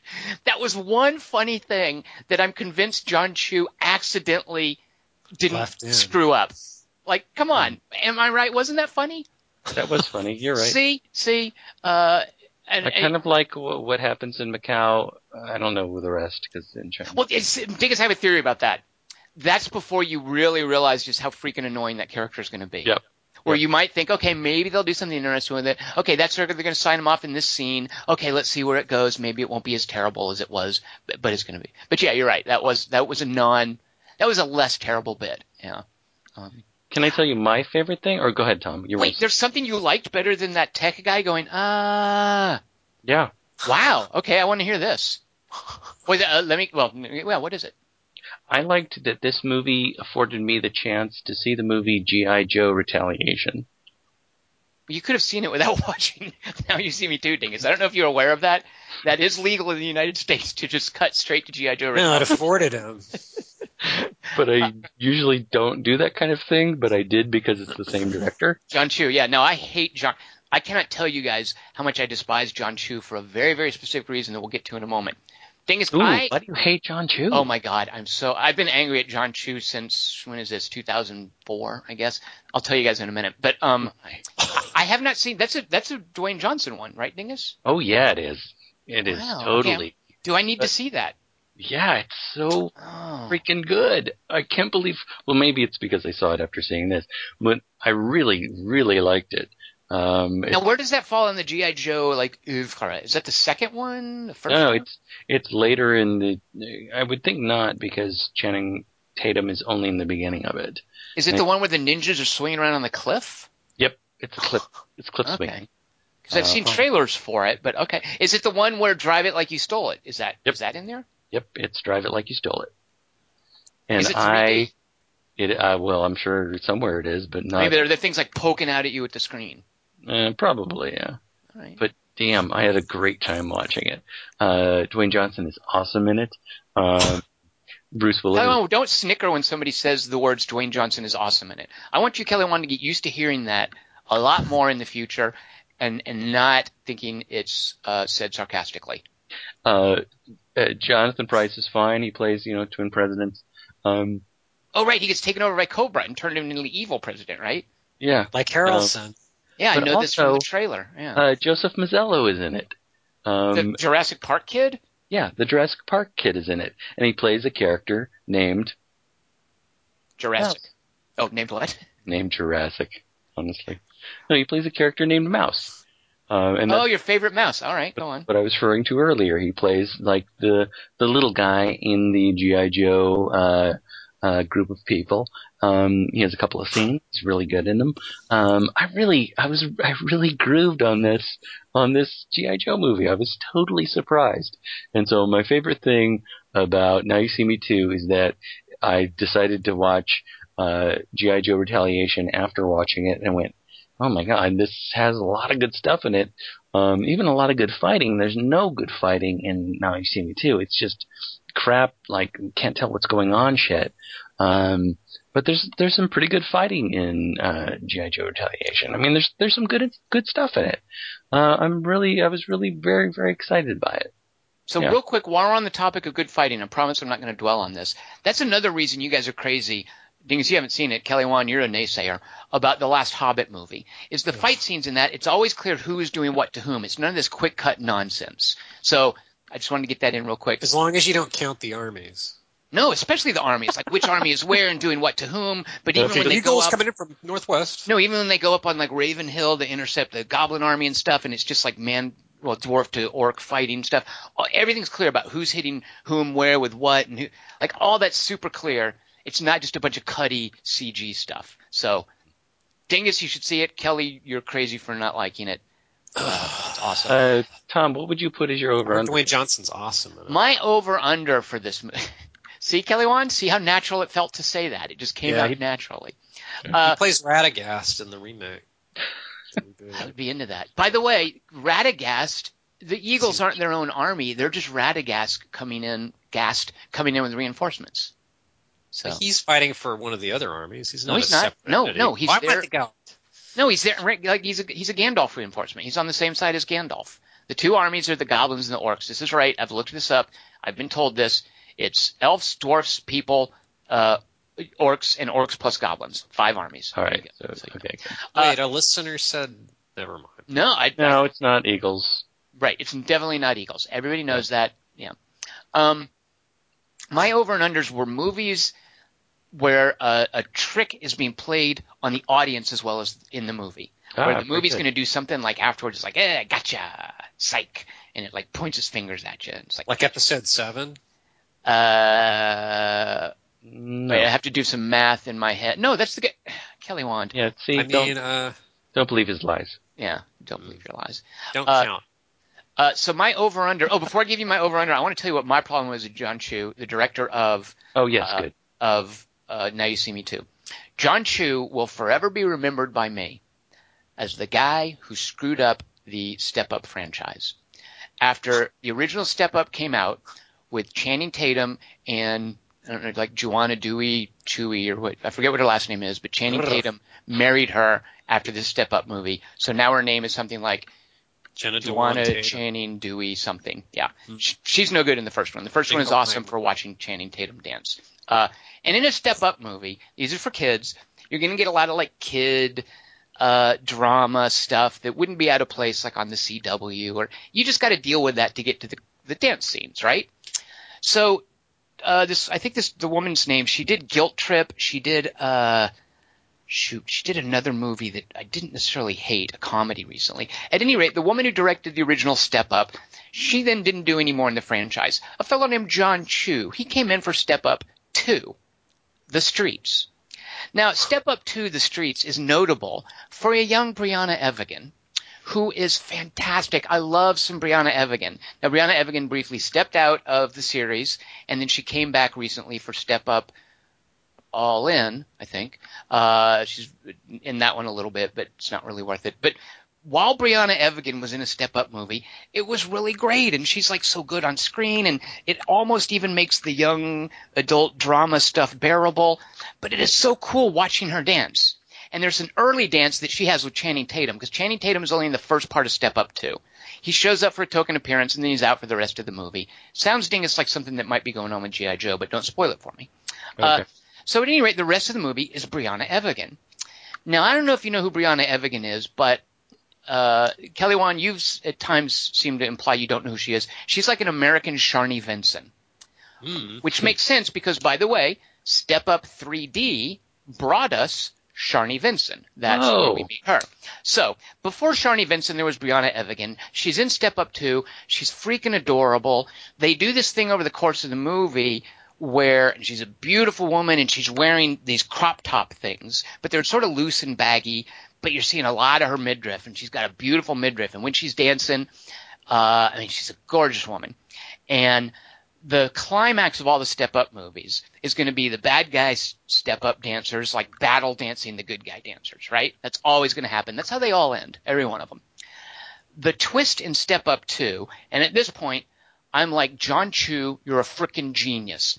The twist in Step Up to The Streets, is that during the, the big climactic battle where, where, uh, Briana Evigan's team wants to fight the main bad guys, not fight, but battle dance them the battle dance venue is like, no, you can't battle dance here. You're not part of this club because she's there from like a hoity-toity dance school, right? Uh, you're not part of this club. You can't do it. So she gets up in front of the crowd and she does this speech about dancing brings us together. We should all be together and we should all, we're here to dance. And everybody's like, yeah, yay. And she's like, if you're not going to let us dance in this club, we're going to go outside and dance on the streets where it belongs. So they go out on the streets and here's where Jon Chu is a freaking genius. It is raining like you wouldn't believe.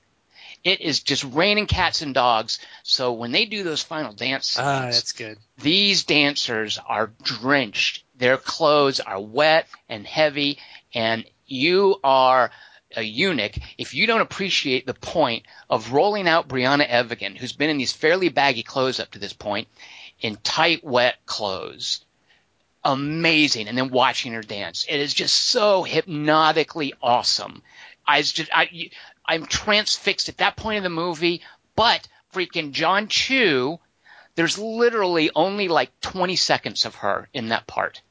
We get to this point where, yeah, she's going to be drenched wet and in tight clothes and she's a beautiful woman and dancing. 20 seconds and then it's gone. You know, we watch all these other people dancing clothes. We don't know who they are. They're just dancers. Jon Chu fumbles the point of the freaking movie. And I've resented the man ever since. He la- he did another step up and then he went on to do other things. So Dingus, I might not have it in me to watch his, his G.I. Joe. Because I just resent uh, not getting more wet Briana Evigan dancing. I It sounds like think the Animatrix Revolutions kind of. All right. That said, my over and unders. I hope everyone understands what the importance of this, by the way. Wait, so it was just 20 seconds of the girl you were waiting to see wet. Yeah. And that's the, that's why you hate him for this. For everything. Okay. for everything. What do you mean everything? I just don't want to see his movies. He does. Uh, I mean, uh, come on. I, I sat through Now You See Me Too. Of course, it's from the guy who doesn't understand. The movie should have at least ten minutes of Briana Evigan dancing. We don't get that. So your over under. What was your plan for your over under? My over under are movies that trick the audience. I just had to explain, uh, and you guys are obviously unmoved by this. I thought it would create a furor. I just had to explain my problem with Jon Chu. And obviously it's because you guys don't know who Briana Evigan is. See the movie where she fights a tiger called Burning Bright, and you'll understand. Uh, Wait, so that trick that tr- he Jon Chu tricked you, and that's why it's on your. I resent it. Yeah. Uh, in Mother's Day, a movie with a an, an a, a very gracefully aged Rebecca De Mornay. It's a horror movie. Briana Evigan's in that as well, smaller part. Uh, but also a, a great Briana Evigan movie if you want to follow her career. Uh, she, So movies that trick the audience. Because one of the things that drove me crazy about watching Now You See Me Too is how we have to constantly do that. It, it, it, that psycho thing at the end of the movie where now we're going to tell you what you just saw. Right. Now we're going to show yeah, you like I give a what shit. you didn't see, and you can't trust us because we can just ship that at any time. This could be a flashback. It could not. We can fuck with that in the next movie because obviously that whole thing with Morgan Freeman knowing the guy's dad was a retcon for this. Oh movie. my God, no kidding. Yeah, ew. But all that, Yeah. all that. Now we're going to tell you what you just saw, but you didn't see because we didn't give you enough clues to see it. Drove me absolutely nuts. So I'm interested to hear what you have to say about movies that trick the audience. All right, my my under, which I feel bad putting this underneath it, but the reason it's underneath it, Now You See Me Too is a crappy movie, and I don't think it ever, it's never trying to make me think it's a good serious movie. This movie is trying to make me think it's a good serious movie, and it during huge stretches of it, it's successful. And I'm really liking what it's selling, and I'm really on board with the craft, and the director should know better. My under is The Game, the David Fincher movie, Ugh. because it ends up being so implausible. Like it's a Yeah. plausible world with plausible characters, right? You're supposed to care about these guys and they're supposed to be authentic, and it works. But then the whole, all the machinations that have been put in motion, all of that becomes so implausible. Like at the very end, you know, the fact that he chose to dive off the building at this side instead of that side, nobody could have guessed that. The whole thing would have fallen apart at a million six different times in this movie if somebody hadn't gone left instead of right. It's just full of that kind of stuff, and I just resent it because the rest of the movie has potential to be good, and it's it's puzzling, it's bewildering. You're like, how is this happening? And just the reveal, uh, it, it's it's just it just feels like such a fake out. I'm not buying it, and I just really resent being tricked by it because it's not. It doesn't work. You can't do none of that stuff works. You couldn't have figured any of that out. Just the game.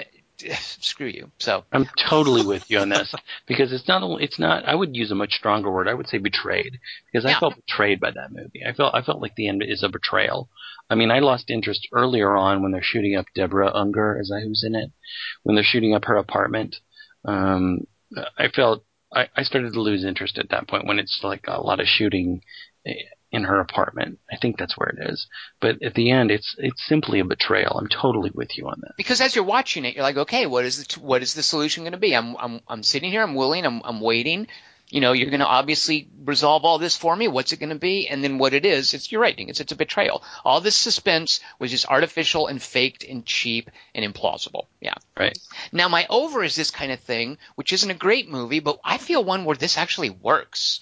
And these movies have a really bad reputation, but oddly enough, the following movies are nothing like the original. Uh, the original Saw, uh, which wasn't a torture porn movie, and and which is what the reputation is for these movies. The original Saw was done by I think he was 21 at the time. This super young director from New Zealand named James Wan, who nobody'd heard of. He did this little tiny indie movie. He got lucky enough to get Danny Glover and Cary Elwes. Uh, he wrote it. He co-wrote it with Leigh Whannell, who's one of his actors, who's one of his buddies. It had this great youthful, like it was, it was just an indie movie that some kid put together. Uh, and it was a puzzle movie. Uh, it was very contrived, but it had a cool twist waiting at the end. Um, that that recasts everything you saw and makes things that you were looking at for the entire movie. You know, there's something a little different about them that you didn't realize. Uh, the the movie is rightly dinged for getting laughable, awful performances out of Cary Elwes and Danny Glover, but as a script, as a as a puzzle movie, uh, I think Saw way way better than than Now You See Me Too. Uh, why are you laughing, Kelly Wand? Have you seen the original Saw? Yeah, I saw it at the theater. See, I don't know. is it better? Answer me this, Kelly Wand. Is it better than Now You See Me Too? Well, not everything is. Dingus, what are your overs and unders for uh, this latest atrocity by Jon Chu? This latest atrocity. I'm telling you guys, sit, see, step up to the streets. I need to see Briana Evigan, and then I can all go from there. I'm telling you, an American Sharni Vinson. but, uh, what's Sharni Vinson, by the way, in Step Up 3D, she doesn't do her Australian accent, and I feel that. uh, But she does it for the rest of the movie. No, she's not Australian in Step Up 3D. She's an she's an Oh. American girl, and I, you know, she should let her Australian accent fly. It's adorable. It works in uh in uh You're Next. You know. Yeah, she's good. Briana Evigan. I mean, I've t- I told you guys I watched that surfing movie where I thought the girl was gonna get her uh, arm bit off by a shark. Uh, I thought it was one of those movies, and Sharni Vinson is the bad guy in it. I watched it because of Sharni Vinson. I'm I'm you know 80% through the movie and nobody's gotten their arms bit off, and I realize I'm watching the wrong movie. I watched Soul Surfer instead of whatever the one is where she gets her arm bit off. Uh, it's not funny, Kelly. One I I accidentally watched Soul Surfer. You're laughing? Jesus. I think it's overs and unders for the latest Jon Chu atrocity. As Right, Mine doesn't have as cool uh, a bent as yours. I like I like your I like your way of doing this over under. Um, it's always really difficult for me to do an over under for a movie that I really didn't like I know, right? and really hated as much as this movie.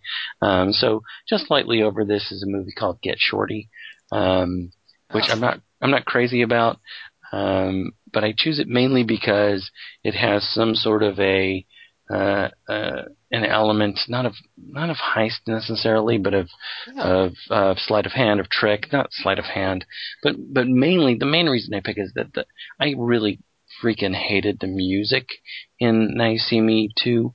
Um, it I don't even remember the music. What was it? it was just it was it was so um nondescript and constant and just It's like action movie stuff, right? yeah it was just.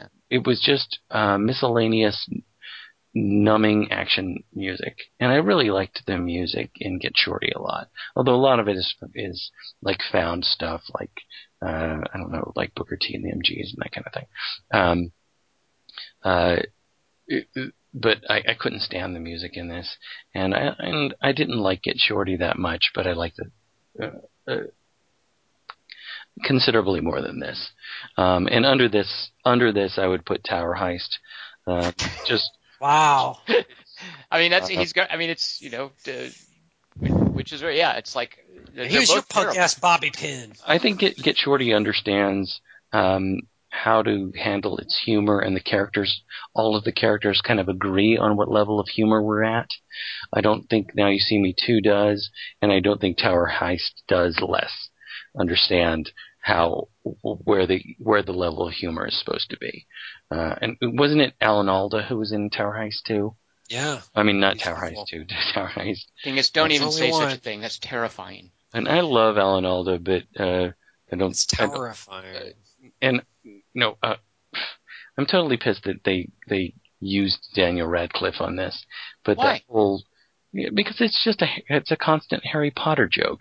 It's that's all it is. It's a Well, isn't that Potter- Daniel? Isn't that going to be Daniel Radcliffe's career from Yeah. from now on? It doesn't have to be, but I I mean that's fine. If if the if the actor wants to take that work, I have no problem with that.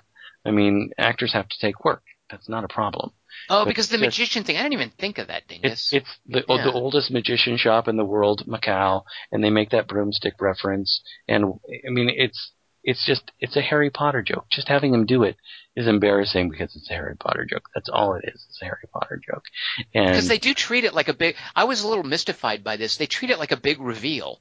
I mean, it is a big reveal when they're playing. I guess it's like Purple Haze or whatever, and the camera zooms in and they turn around because they're, they're facing the wrong direction of the elevator, and then he turns around and it's Daniel Radcliffe. I didn't quite understand why that was such a big deal, but I bet you're right. It's like, hey, we got Harry Potter as our villain. and for the whole Stunt first casting. movie, it just so happens that Michael Caine never reveals the fact that his son is a famous magician who's off the grid or something. I don't know.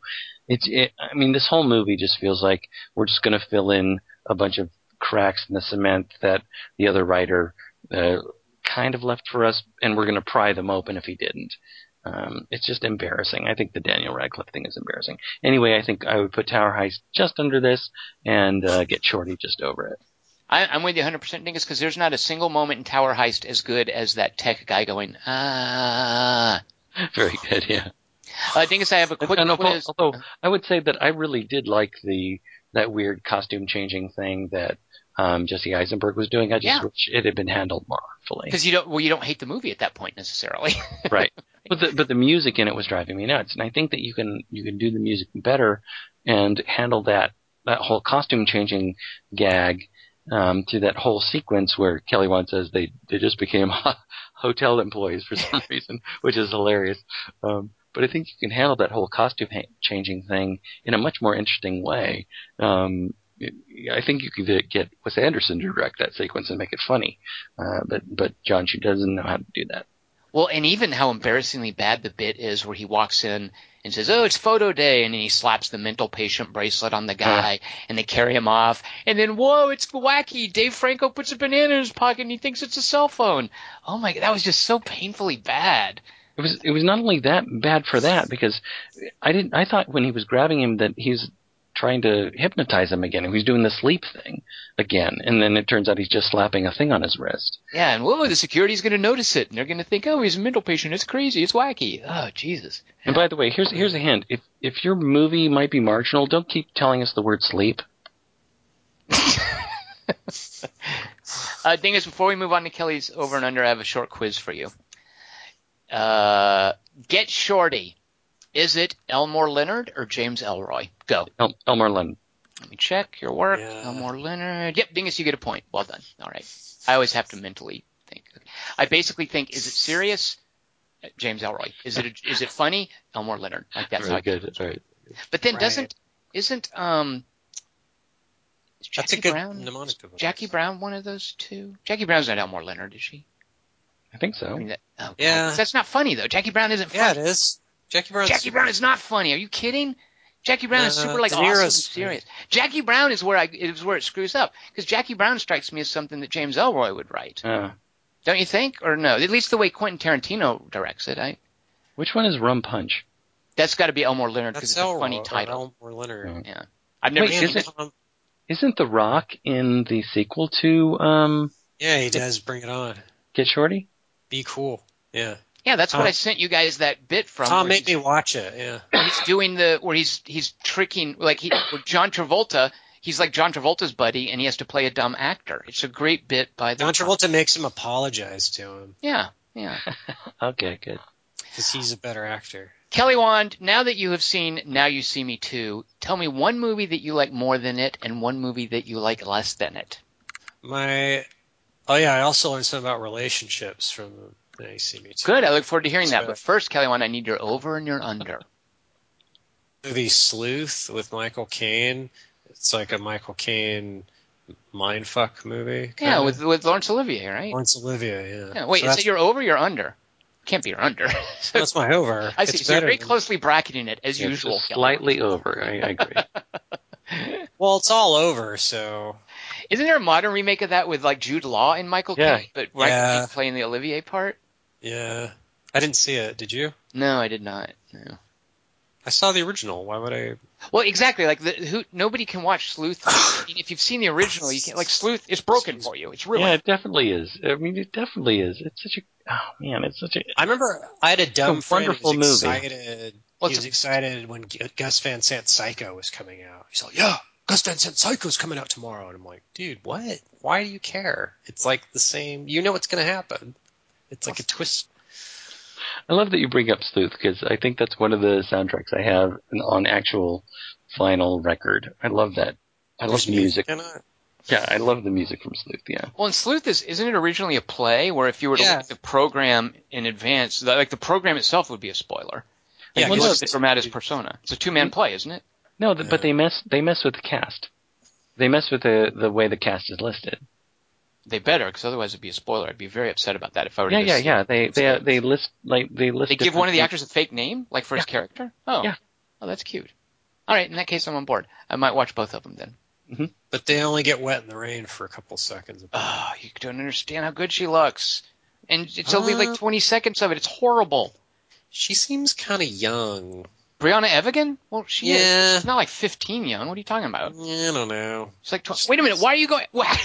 Why? You've made very lascivious comments inappropriately about women who are probably like 19, Kelly Wand. Why yeah, but suddenly? they, they look 25.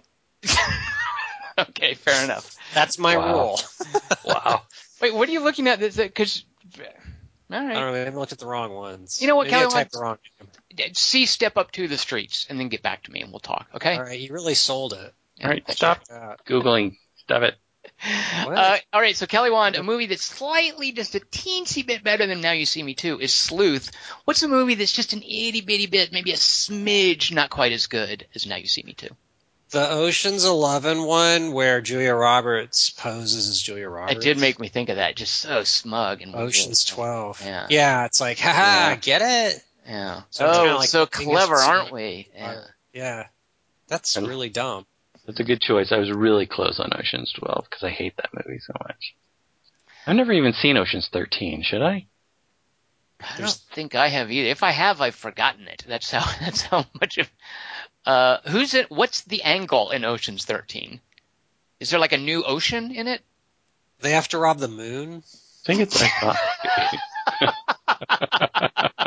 I thought, Or Kelly Wand, if that's not an ocean movie, then we want you to get on the script for that right now. Yes. Moon heist. All right. Well. Kelly Wand, uh, you know, a lot of people look to you to, to because they wonder when they've seen a movie, what can I learn about my relationships in real life, maybe romantic or otherwise, from seeing this movie? So, Kelly Wand, what lessons about relationships did you call from Now You See Me Too? I'm jealous of the piranha. One, two, three, not only you and me, got 180 Kelly Wand, that's the wrong movie. You did the wrong movie. I didn't say I understood the relationship. It became Now You See Me Double D. Uh, I which can't wait one's to Julia see. Roberts? I can't wait to see Moon Heights. Moon Heist. Moon Heist 2. this is your punk ass Moon Rover. Then That's Eddie Sam Murphy's shows up. character. Is there someone else in the room, Curdy? Remember All right, I when need Ben to let- Stiller beat up the car in Tower Heist? and it wasn't supposed to be funny? It's like, this is what you get for robbing the poor Gold. and the Quit Snoopy reminding me of that flow. I don't know. 'Cause Steve it's a caper McQueen's movie. Steve McQueen's car. Yeah, remember? Alan Alda's keeping it in his apartment. I just Cameron hope the Diaz use of Snoopy in that movie was licensed. That's all I Mm. have to say. Uh, Okay, the three by three cops are out in force, just so you know. Uh-oh. This is your favorite acquisition of firearms. It's a scene where somebody has to get a gun, and I, I talked briefly last week about the fact that uh, we've gone from maybe half of the people in the U.S. households owning a gun uh, in the 70s. Now we're down to a third of the households in the U.S. owning a gun. Uh, generally, you know, gun sales are up because they tend to buy more guns. It's not that more people own guns; way fewer people own guns. So in a movie where somebody has a gun, a lot of times the movie wants to show you how this person got a gun because it is foreign to the experience of half or more of the people in the United States. You know, how does someone come upon a gun? Do you go to a store and buy it? You know, what what's the deal with getting a gun? I don't have a gun. I don't know what that's like. Uh, so a lot of times a movie wants to show me. So these are scenes where a character acquires a gun, a firearm of some sort. Now, because I firmly believe in gun control, the three by three cops will be out in force, and we already have one potential violation. A friend of ours ha- suggested that we should watch the movie Zulu. That's not what I'm talking about. I know in Zulu, uh, I actually don't remember Zulu, but I know in the Battle of Rorke's Drift there was an issue where the soldiers didn't have the right tools to to open their their arsenal, so they had to improvise. That's not what I'm talking about. You don't get to pick stuff like that. If you pick that stuff, you're under arrest.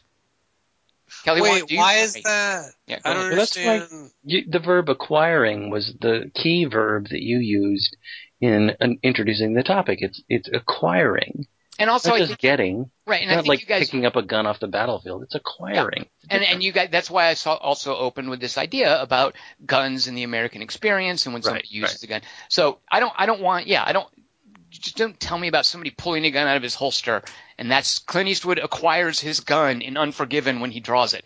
You're going to be arrested. You will do time in jail. I just want you to know. Under my three by three regime, there are very strict gun control laws regarding this topic.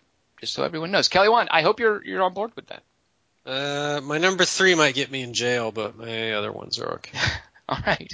Well, So, uh, Dingus, do I you're- get let out of jail if I redeem myself, or do I Mm. stay in jail? You might have to. You two might have to write us from jail to give us your other two picks. We'll But see. But you might be in a jail where you can have a flat screen TV and, and a like conjugal visit. yeah, a whole bunch of like stuff all And you've been over. eating lobster. You were yeah, Yeah. You didn't get to finish your lobster when uh, Mark Ruffalo comes in. You're in lobster jail.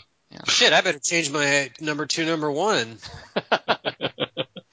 Well, Dingus, you're introducing next week's topic, so you go first because I, I think, Dingus, I think you and I might just have the same lists. I'm guessing. Uh, I think there's a possibility Yeah. we have two of the same. I Uh, don't think you, yeah. I don't, I don't think you're with me on my number three. All right, I think Kelly But- also is is horning in on our choices Yeah. by his tone of voice. So Yeah, yeah. Since I saw somebody else say that one, like, how about that movie? Uh, I was like, damn it. I, I- but I, I, and I kind of tried to avoid it, but I was like, well, yeah, no, yeah. legitimately. But they're the good right. ones. Yeah. They're good. Anyway, my number three could get me in trouble. Uh oh. uh oh. Um, Dingus, you see this? Dingus, this is not a Star of David. This is a sheriff's badge. all right. Ah, too soon. Here's my number three. Here's a quote from it. Man, craziest head I know is gonna be a Fed. Uh, that's I'm a little uncomfortable. got- I don't, That's- was was Dingus Kelly Wand there doing the equivalent of you being called racist for doing a Chinese accent? I think Dingus was trying to do a minority voice of some sort. I'm not sure. A guy did a voice like that, and I go, "Oh, oh, he's black." And then the guy went, "No, he's deaf. That's racist of you to say." And I go, "Wait, your acting was just bad." All right, this is kind of the reverse of what Tom's talking Uh-oh. about, but it still works.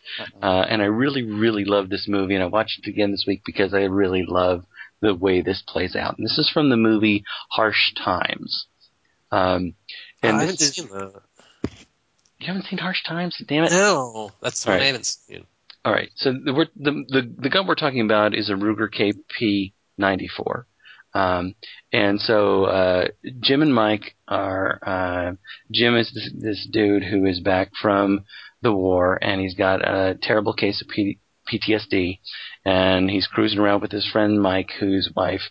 Uh, girlfriend, whatever, is insisting that he go find a job, and they spend their time cruising around because Jim is trying to get a job as a cop, and Mike is just trying to get a job. Um, and uh, they roll on this uh, this group of guys that is uh, related to Jim's girlfriend in town, um, and they uh, they break him down. They because Jim has a gun. He's got like a nine millimeter or something or other. Um, and they rob rob these guys. Uh, this is in Los Angeles. Uh, these guys are gangsters and they're Latino gangsters. And uh, Jim is played by Christian Bale. I forget who Mike is played by. I apologize.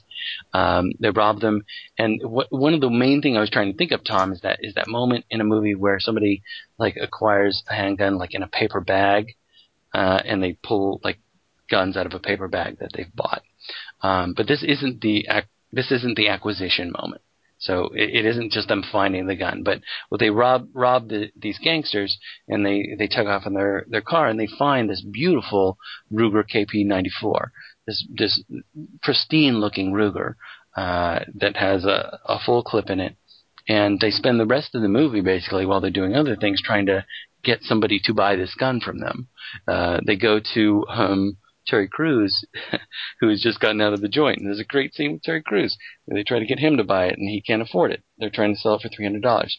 Um, they get pulled over by a, a couple of LAPD people after Christian Bale finds out that he's been accepted to be in um, Homeland Security.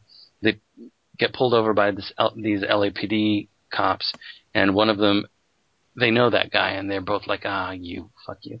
Uh, and they try to sell the gun to the LAPD dude, and he's like, "Yeah, I don't need that one." Uh, and they eventually wind up at um, at the home of, but actually, the LAPD dude suggests you should try Toussaint, who's played by this guy named Chaka Forman, and they go up to his apartment, and they finally like do the gun acquisition moment where, uh, like Chuck Foreman's like, he he's got this weird little apartment with a mattress on the floor. He's got an engine block sitting in the middle of the apartment, um, and they and uh, Christian Bale brandishes this this beautiful Ruger, and he's like, uh, "I'm trying to get rid of this. I want to sell this. It's three bills." And the guy's like, "Yeah, hell yeah!" And he takes it, he points it out the window. He's like, "Yeah, take that, take that." And he cocks it, and Christian Bale's like, "No, no, th- those bullets will go right through these walls and kill your neighbor's kids. Don't do that." Um, and he hands him over three hundred dollars, and that's the gun exchange right there. So it's more of a gun exchange really than go, No, than the the main guy- character going to acquire. It But- doesn't matter if the main character, the other guy acquired the gun. That's fine. Yeah. If it's from Yeah. the perspective of the guy selling the gun, that's just just fine. Thing is, there's no way you would get in trouble for that. Right, good. It's not a, there's not a jury in the land that would convict you on any charges, specious charges thrown against you for that Right. one. But it's not like I wouldn't convict you just because you're my buy. friend. Uh, but I I love the I love the the weird sort of fetishization of that particular gun and how they're looking at it and how it's so beautiful, but they can't unload it. They can't figure out how to, and they finally and they actually try to sell it to an LAPD officer, and he won't buy it, but he won't bust them either because he's like, dude, you're you're with the feds. Can you get put in a good word for me? I mean, it's this, it's this whole weird dynamic. Harsh Times has such a weird dynamic to it. It's actually really hard to watch. I had to stop it halfway through because I got kind of upset. I mean, I've seen this movie before, but the movie is really kind of upsetting. Um, but it's really well made. So the thing is, where you might get in trouble with the law is not knowing that it's Freddy Rodriguez, the guy from uh, Damn it! uh, not Galaxy of Terror. What's that? What's the uh, No, he's in Galaxy of Terror. yeah, yeah, and uh, also uh, Poseidon. Yeah, know, you're right. You're absolutely Richard absolutely Dreyfuss right. kicks him to his death Under. in an elevator. Yeah, shaft. damn it. Yeah, it's Fred. Thank you very much. Yeah, I, I knew I knew the guy, but I just was so taken with watching the movie and so just kind of fr- transfixed watching Right. Christian Bale and um, uh, oh god, I can't even think of her name now. The girlfriend of Freddie Mercury. Eva Longoria. Eva Longoria. Yeah. He was going to be the first partner of Dirty Harry in the Dirty Harry game I wrote. He was a guy named Nacho. Harry's always saying racist shit to him. And he gets killed. Kelly, I'm sad well- we never got to see that. I am bummed too. Keith David was one of the other partners. What? And Wow. I know. Named Shell Shock. So, I don't know. He gets killed too. Shell shock. Um, uh, The So- Rock plays a guy named Roadblock in um, GI Joe Retaliation. That's a cool name. Yeah. That's like his forehead. Kelly, one, what is your th- third favorite? And remember, the police are out in force. So I hope you're not going to be in trouble. Your third favorite instance of someone acquiring a handgun, or, I or think I'm firearm. going to jail. I think I'm going to jail for this.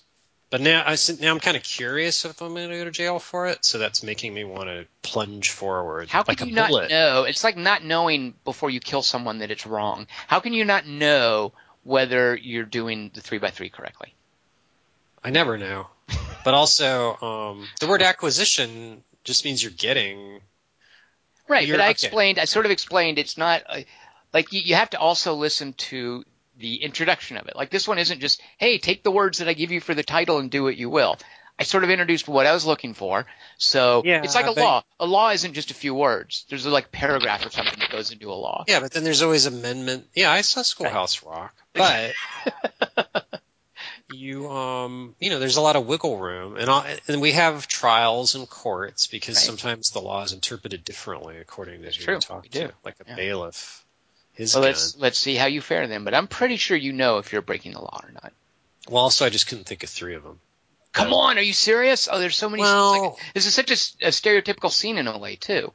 Like it's like, the, yeah. I mean, that's part of why I picked it. There's a, a bazillion of these scenes. But all right, so you had a hard time coming up with the third one. What did you then put in instead? Okay, so my tough one Yeah. and Sharky's machine. Okay. So far, so good. the scene on the boat where Burt Reynolds he's been captured and they're cutting off his fingers, and then they cut off two of his fingers, and then um, he overturns the table, and Smiley, the bad cop who's taking who cutting his fingers off, or telling the Asian guy to cut them off. There's a Benihana's joke. And then he overturns the table and it hits the guy in the face. And as the table comes up, he sees Smiley's gun in its holster while he's the rest of him's covered with tables. So he pulls the gun out of the other guy's holster and then shoots him with it. So right, your sentence is, is no less than ten days in three by three prison. Uh, you are not eligible for parole in those ten days. Like, no parole. I'm making a note here. I mean, but he keeps the gun, so it Doesn't matter. You're obvi- you just picked a scene where somebody found a gun in a scene. How is it any different from Clint Eastwood like drawing a gun in Unforgiven? It's just not a transaction. Yep. Sorry. No, no, but in Unforgiven, No, the judge has ruled. I mean, the sentence has been passed. There's nothing I can do now, Kelly Wand. Sorry. It's written down on, on the paperwork here. We filed the paperwork. It's in the legal system. Ten days in three by three prison, and you're not eligible for parole. Well, since we're all going to have the same number two and number one, um, Uh, because no, I, I even had no to cut. going remember this. I had to cut a couple of them that I really liked. really? Yeah. You're gonna some of these are, are gonna be told to you, Kelly Wand. You're gonna be like, oh yeah. So for instance, my number three is the classic one, and I don't know if it's the first one, but it set the stage for I think a lot of other scenes. Uh, that's when Travis Bickle buys his guns from uh, East. Ah, that's a way better one than mine. Well, that's a Damn classic it. one because that's, That's, sort of, yeah, I think the classic one. That's like I don't know if before then we'd ever seen because because Taxi Driver's this early creepy movie about gun violence and it's such vintage 70s cinema as far as addressing this really scary thing of like random people shooting up you know a political event or a whorehouse or whatever um that you know the scene Martin Scorsese wanted us to show how does some unbalanced weird guy who's uncertain about what's going on in his life who's probably he's got some sort of illness how does he go about getting in this case it's three or maybe four getting all these handguns and it's just oh wait, I thought of another one too. it's, well, see exactly right, and it's just because there is in New York. If you know a guy, a guy can get you a gun, and this is what Travis Bickle does. Right. Is there's a scene where he just gets in a taxi cab and he's introduced to this guy named Easy Andy, who who looks exactly like Andy Samberg. By the way, it's weird in that scene. Isn't that weird? Isn't that weird? Yeah, he totally looks like, and that, maybe that's just how people looked in the 70s back then. Maybe Samberg, I guess, has this great 70s face. But they go to a hotel room, and Scorsese is so fetishistic about just letting the camera linger, especially when Bickle asks about the 44 Magnum. The camera just slowly goes down a close-up shot of this Magnum and the, the impossible length of its barrel. Um, and as Bickle is looking at the guns, and Easy Andy is laying them out on this black cloth, it's it's almost like this Wes Anderson. I mean, it's this perfectly composed mm-hmm. shot with each gun being added as as as the guy shows it to Travis Bickle and then lays it out and he explains it. He's giving a sales pitch. He say, you know, this is a beauty and here's what it does, and you know, he's selling guns the same way that somebody would sell you a car. Um, and there's a great scene too. I didn't remember this, uh, where Travis Bickle picks up one of the guns and it's it's his point of view looking out the window. It's like yeah. Dingus was talking about the guy in Harsh Times that picks up the gun. He's looking out the window and he's scanning along the street and he focuses it on some people just standing in the park outside. But the thing about this shot is in the foreground, out of focus, is his hand holding the gun. And it's kind of like the first first person shooter perspective shot in a movie. Like, cause we know that from video games and movies a lot of times will emulate that in a video game where you see the gun being held by someone in the shot. Uh, that's in Taxi Driver, where Travis Bickle is wanting to try out, is just holding this snub nosed pistol that he buys. Um, but I, I think that sets the stage for these kinds of scenes. Is that this is how we imagine that illegal handgun trafficking is done. Just when he tries to sell him drugs after that. Oh, and in a Cadillac, he's too. He's like, "Get you a Cadillac for two thousand dollars." It's just this idea that guns are flowing through the same network as drugs and stolen cars, and the thing is, as he's trying to sell Travis Bickle drugs, he's just going down the line from expensive to less expensive drugs. Like he's trying to upsell yeah. him first, and then he gets all the way down to, hey, do you want crystal meth? Then I can get you that. Uh, but isn't in Goodfellas? Doesn't he? Doesn't uh, Ray Liotta try to buy guns, but he's on coke at the time? Uh, maybe I don't remember. But that might be somebody's pick that you might have ruined. I, I no. remember getting rid of. I remember the gun disposal in in that movie better. Yeah. Uh, what I love about that window shot that you're talking about, Tom, is that there's there's there's a break between the windows, um, and I love the visual of him following whoever he's following as they're walking, and then there's a break. Yeah. Like you can't see them, but he keeps tracking them, and he gets them on the other side of the break the window. It just kind and, of brings that break just kind of brings you back into the room. It's like yeah. remember, this is a guy in a room looking out a window. Yeah. Yeah. Yeah. Uh, yeah. And I, I hadn't seen. I just after watching that, I fast forward to the end. I hadn't seen the end of Taxi Driver in I don't know five, ten years. Good lord, it's like a horror movie. Yeah. I mean, I just What's that last shot. Just, not that the last shot, the whole last sequence. Um, you know, in, in well, is that in his mind or not? Pardon? Oh no, in uh, the very end, is that all real or not? Because there's debates. Yeah, come on, there's not a debate. Is that really? Yeah, that I don't think there's a debate about that. Yeah.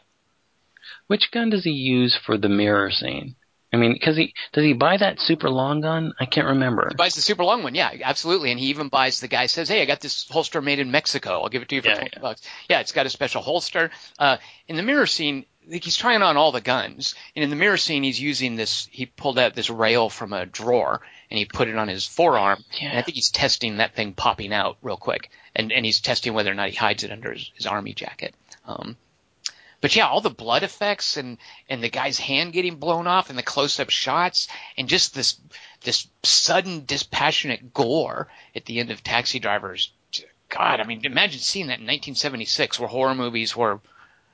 I mean, this is before. I guess this is after Jaws, but still, just how how it's because it's not at all stylized. There's nothing fancy. It's just so matter of fact and brutal. That last bit of Taxi Driver. It's not glamorous. Yeah, exactly. I mean, none of the movie is, so you wouldn't expect it to be. Yeah. But you know, I imagine like firefights and you know gunfights up to that. When is Death Wish, Kelly Wand? How how early are those movies? Do you know? Death Wish. Goldblum plays one of the hoodlums. Yeah, you know, he's got this gross rape scene. Uh, but is that predate Taxi Driver? I think it's 75. Makes sense. 74. Because I think it's are, 74. I'm willing to bet a dollar it's 74. Okay, because those are that those are still like revenge fantasies. Like that still glamorizes this, this idea of taking a gun and killing people, and you know it might be horrible, but you got to do it, and you have a good reason to do it. But it had to be a reaction to Death Wish, right? What with Taxi Driver? You mean? Yeah, that I don't know. That's a good question. I don't know. Yeah, like did Paul Schrader was he like, oh, this? Yeah, I don't know. Death Wish was 74, so it was right. Taxi Driver was a response to it. Like, I- obviously, Travis Bickle had seen Death Wish. Right. right. Right. So that's my number three, and even though I think it's classic, I think it, uh, it set the stage. There's two more that I like better that we'll get to in a second. But first, Dingus, what is your second favorite? And uh, Kelly Wand will be bringing us his second and first picks from jail. All right, good. Uh, That's right. Kelly Wand. I hope the food is good. feel bad about Taxi Driver now. Uh, Sure. well, we'll see what else you come up with. Dingus, what is your Mhm. second favorite acquisition of a gun? All right, here's a bit of dialogue from it. You want the elite? No, I'll take them all. I'm not going to That's, guess because I just I know uh, it. All right, so this is from The Guest. Yeah. Which didn't make my cut, by the way. It's another one. It's like, oh, that's a great Really? scene. Oh, really? You didn't? make Uh, cut. I That was my surely number one. That's your number one, so it's great. Yeah. So, so Dingus, what makes and then Kelly? No, what- it's, what- it's Kelly Wand's number one. So Kelly Wand, go ahead. Yeah. Why did you pick the guest, Kelly Wand? Because the way there's a lot of acting going on in that scene, and he's taking apart the guns as he like while they're talking. That and, is like, so hot too. Yeah. so good. Yeah. and it's just like he's super businesslike about it. And then when uh, he shoots him at the end of it, doesn't he like sigh with irritation? Cause, So uh, Ethan Embry. Well, no. Dingus, you, do you remember? Did you? Because I watched. I rewatched the scene as well this week. Oh, yeah, Dingus, do you yeah. remember what go? Because it's y'all. I saw it's on y'all's list. I guess it would have to be my number four. So, do you remember specifically, Dingus, what's going on with that? am I mangling it? No, no, you got it right. I mean, he is sighing with irritation, but do you remember why? Isn't he? ja- Isn't it jam? Nope. No, it's not jammed. Uh, so what happens is that uh, he, it's not a gun he's buying, by the way, that he shoots him with. It's a gun that he's taken from the gun dealer. Because he says it's part of what's awesome about the scene. Uh, no, I. I'm going to kill you. Like he announces Yeah, he's he's going to like- kill him. Yeah. You know, I'm, I'm not buying them. I'm I'm going to kill you. And then uh, the gun dealer draws a, a Smith and Wesson uh, Model 69 357 Magnum on him. What? How do you know that? Does it 'cause I say it in the at- movie, or you looked it up? I looked up these guns because Wow, there's there's something that's not only there's something I don't know if you guys know this when I was doing research for this uh, and looking up guns and whatnot.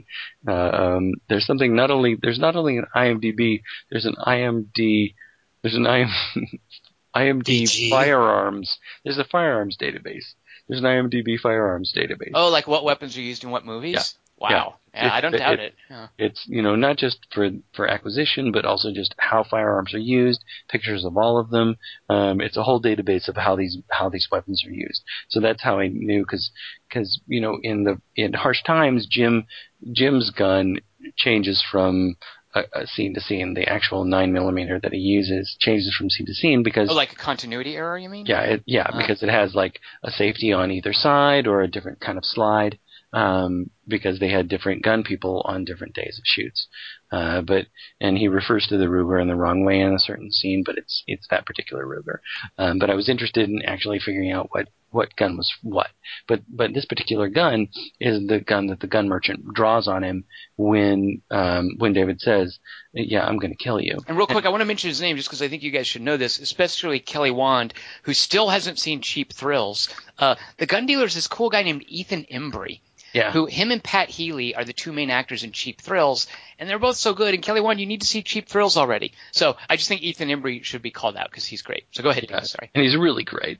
Um, but and he's so surprised at this whole Yeah. thing that's happening. Not only with the fact that uh, that whole beautiful and, and you're right to call it out is is this really hot and sexy moment where where uh, where David just takes apart the gun and puts it back together. Do, do, do, do, And he does the cool thing. I don't know what it is, where he's like holding up the barrel and looking down it, like through the Mhm. light. I'm like, whatever. Yeah. Yeah, it's so cool. Like this guy knows what he's doing. Like- and even Ethan Embry and the other actor are like changing looks. Like, get a load of this guy. Yeah. Yeah. And, and that's where he's, And that's where Ethan Embry says, you know, were you in the army? Yeah, Yeah, Well, I right. was in the navy or whatever, whatever he was in. Um, so they have that little moment, and then uh, then David just disarms him, shoots him in the head, and then turns around to shoot the the skittish guy who's running away. But there's only one round in the chamber, and it's a spent round. So then he has to go "Ugh," and dump that round out, get out the box, load the gun, take aim. You know, and why this guy isn't running serpentine, I have no idea. Um, and then I just I just love that in that long range shot where he shoots the guy who's running in the distance, who's brought him to this gun acquisition, you actually have a little bit of CG of Yeah. blood popping out of his Head head. A perfect yeah. headshot, yeah, with a pistol Yeah. from that range. It's Uh, yeah, and it's like why, like Ethan Embry, for whatever reason, he's a guy who carries a gun with one bullet in the in the cylinder. yeah. What the hell are you thinking? Because Because I, it's safety. I Oh think yeah, he only ever needs the one shot, right? Yeah. No, I don't think so. I think it's because he's always willing to sell anything, and I think he would be willing to sell that gun as well. And I think he has all of these guns available to, hey, you can try any of these out. I'll I'll, I'll enable you to, Oh, there's one Yeah. bullet Yeah, in each test one. drive. yeah, maybe. Oh, Um, okay. Uh, I, I don't know if that's I don't know if that's real, but I think that he would be willing to sell that gun as well if if uh, they did the transaction and he was cutting a deal and Dave was going to buy all these guns. He's like, hey, by the way, I've got this Smith and Wesson. You want to buy this one too? You know, the thing is, in every scene, like in Taxi Driver, like I've, I'm pretty sure, and I'm trying to think of scenes. Uh, none of the guys selling guns ever ha- give them a loaded one. Like, because a lot of times in these scenes Hmm. it ends poorly for the gun dealer, and they always have to show. Like, I want to tell you guys one that I know nobody's seen. It's a, a recent movie. You guys haven't seen it. I even waved Dingus off of it. There's a, a, a an interesting movie called The Trust, which isn't very good, but it's interesting because the two leads are so weird and awkward, and it's almost like Nice Guys, where Ryan Gosling and Russell Crowe are unlikely leads. Let's put them in a movie. Go. The Trust is Nicolas Cage and Elijah Wood as these down on their luck uh, Las Vegas Police Department guys who go on a heist. And they're both such a, they're such a weird combination. But there's a moment where Nicolas Cage needs to get guns and he's a low-level uh, Las Vegas Police Department employee. So he goes and he looks up in the records because he has access to them. Somebody's been arrested for dealing guns, and then it we cut to him waiting outside somewhere for this guy to come pick him up. He's contacted this guy, and he's supposed to look really uh, dorky. Like he's trying to make himself look super dorky. The guy who picks him up is a really tough black guy who just doesn't want to deal with him, and he's just doing it for business. And the scene opens with Nicolas Cage holding a glasses case down in the foreground, and and he's putting his glasses in it and fiddling with the glasses case somehow. Then he puts it in his pocket, and this this black guy who's super tough, who's exasperated with having to deal with him, and Nicolas Cage is playing up this idea that he's a skittish, nervous, dorky white guy. The black guy drives him out in the middle of nowhere. Um, takes the guns, puts them on the hood of his car, says, "Here, look at them." Uh, you know, Nicolas Cage gives him the money, and while the black guy is counting his money, Nicolas Cage is saying, "Oh, did you did you uh, did you scrub the serial numbers off of this?" And he's as he's saying that, trying to be a real dork, he pulls out his glasses case, and he's fiddling with his glasses case, and the guy is counting his money. Uh, and then while while the guy is counting his money and looking exasperated and is just going when he asks him the question, he isn't going to answer him. Nicolas Cage just holds the gun and blows him away, shoots him in the head. And then we cut to a shot of his glasses case, and he's put bullets in there because he knew the guy wouldn't give him loaded guns. So he had to secretly he had to bring the glasses so he could fiddle with them and then have a way to load the gun. Uh, so anyway, the long and the short Because of that bullets is- are universal. well, I think he. That's a good question, Dingus. They. I think he might have known. Yeah, who knows? But at any rate, that's uh, that's from the trust. And so I, I'm also thinking of another scene, which didn't make my cut, but I'm sure someone will mention where you see the person have to load the gun. So I don't know. It is just weird to me. You know, why would someone carry a pistol with only one bullet in it? And maybe maybe gun owners actually know the answer to that. In which case, write in, Yeah. let us know. Yeah. But that's a beautiful moment where he where he flips open the chamber and it's like, Yeah. Yeah, because he's like, yeah, exactly. He's like, wait a minute, that why knock. didn't this just go off? And then yeah, he opens it and sees because this guy only had one bullet in there. Yeah. Um, And at first, dopily, when I was watching it, I was like, "Well, just spin the chamber and shoot that bullet." Yeah, just keep firing until it comes up again. like they do in the movies. and then I realized, oh, that's the one you just shot. Sorry. Uh, Uh, all right, so a couple of choices for the guest didn't quite make my list, but Kelly Wand. So from prison, the guest is your your your favorite. Uh, what is your second favorite gun scene? And, and Kelly Wand, I'm just saying, I have a note here from the from the DA. Uh, they're saying that if two of your picks are good and one of them is bad, your sentence will be reduced by half. Uh, I'll do a quote from it. All right. Give me a 22 uh, plasma rifle in the 40 watt range. Just what you see, pal. uh, from is that from The Simpsons? Because that's again where it's not loaded. Like when Dick Miller's showing him the guns, none of them are loaded. Schwarzenegger has to uh, put a round in there. Yeah. It's so Uh, cute that he thinks a plasma rifle will be available. well, I So- think I let that whole I'm gonna I'm gonna close my shop today. That whole thing because that's the same thing you get from Ethan Embry. Then, like, Right, okay, like- well, I'm done with the day then. yeah, exactly. Yeah, I sold three guns.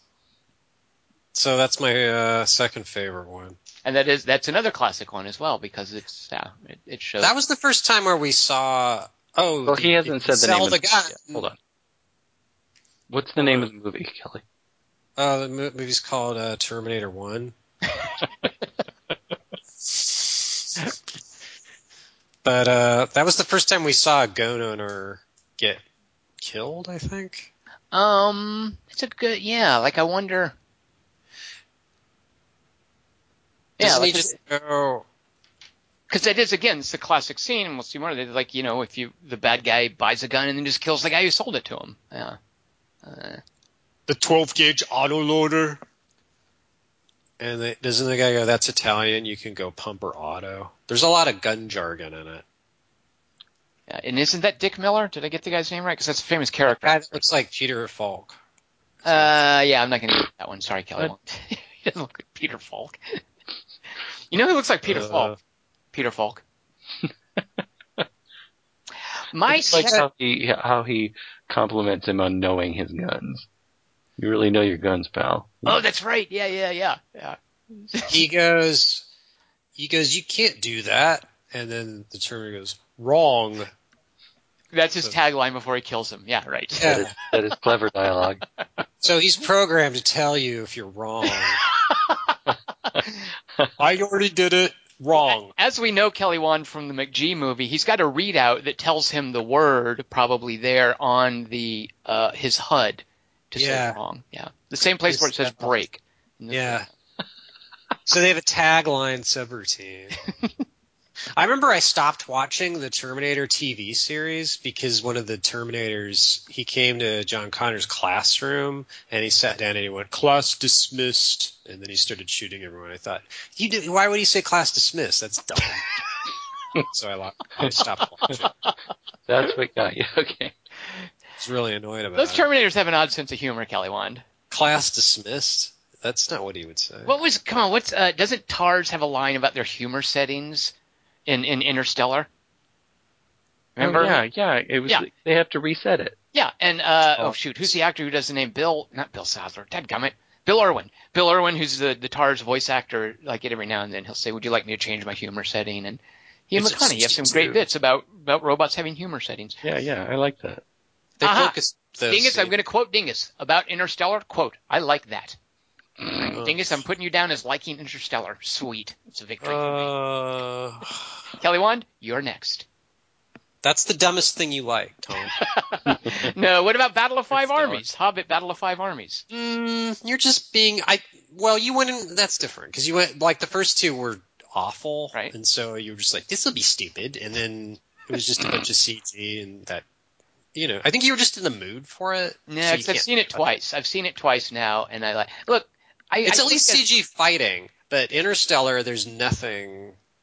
Don't get me started, Kelly Wand. Uh, Interstellar. I will take you to task like you wouldn't believe. We will Oh, we'll go God. around the moon, my friend. Isn't a Man rocket? save you. Isn't a rocket just a firearm?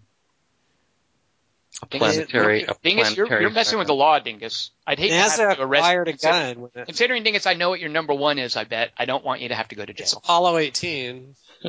All right, my second favorite, uh, and actually, so that maybe I don't know what Dingus's number one is.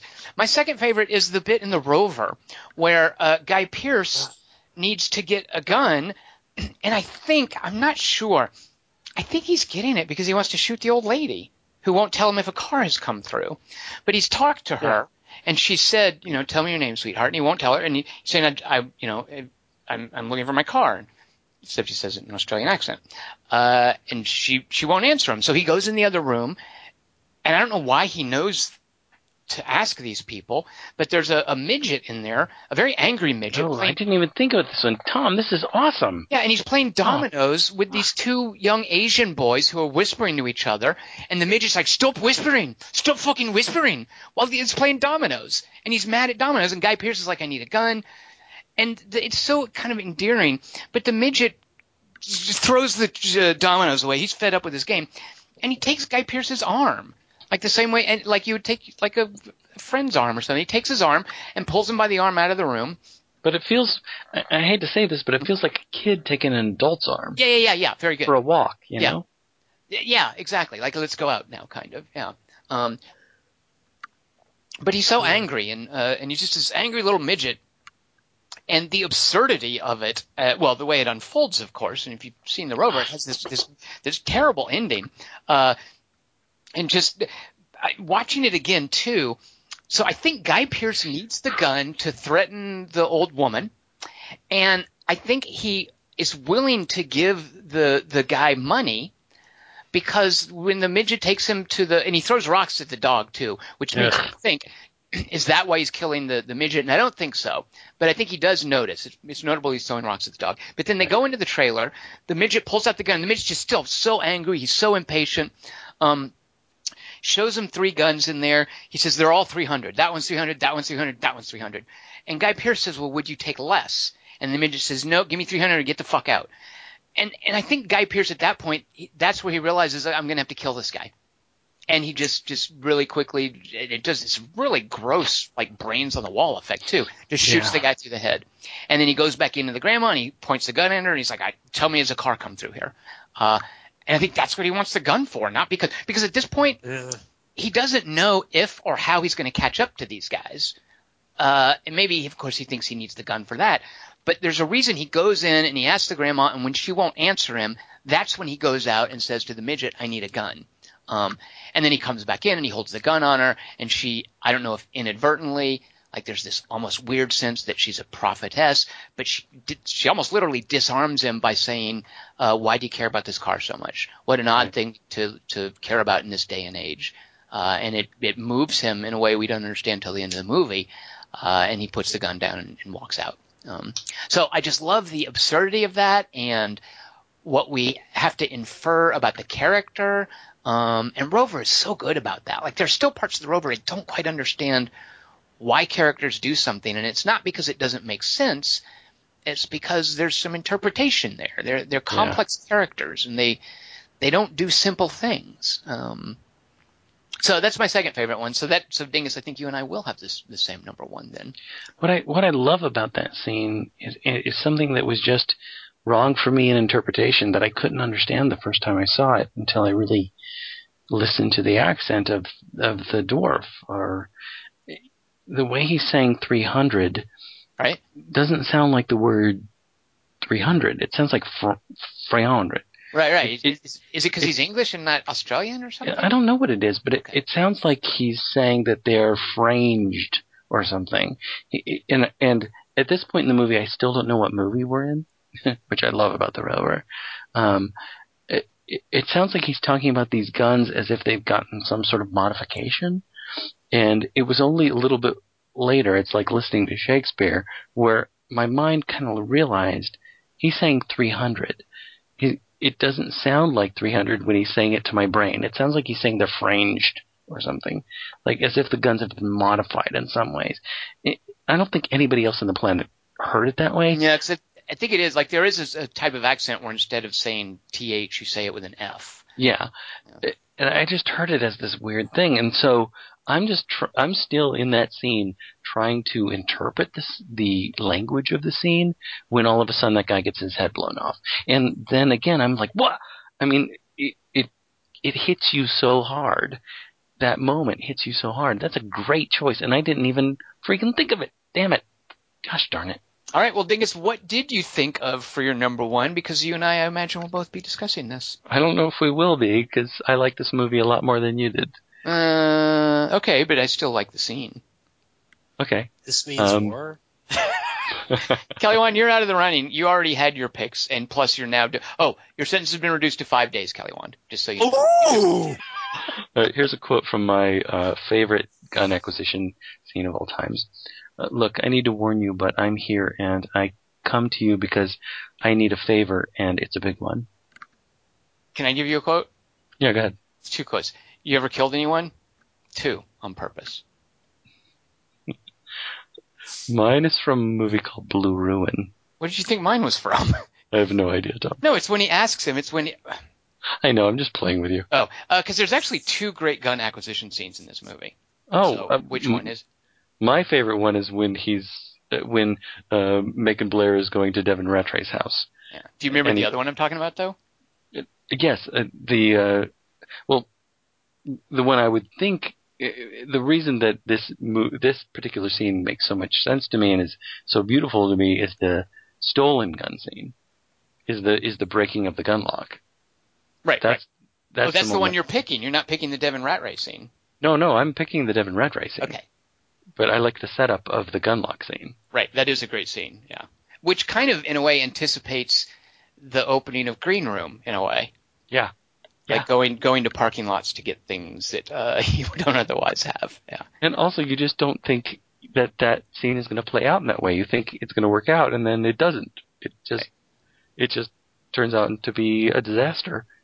Um, so it it is. And this is is this indeed your number one, course. Blue Ruin? Great Okay. scene. Yeah. For, we've talked about it before. I just love what they do with Devin Ratray's character and how atypical it is and what it turns out about it. I love how Macon Blair like holds that gun. He's not doing the typical.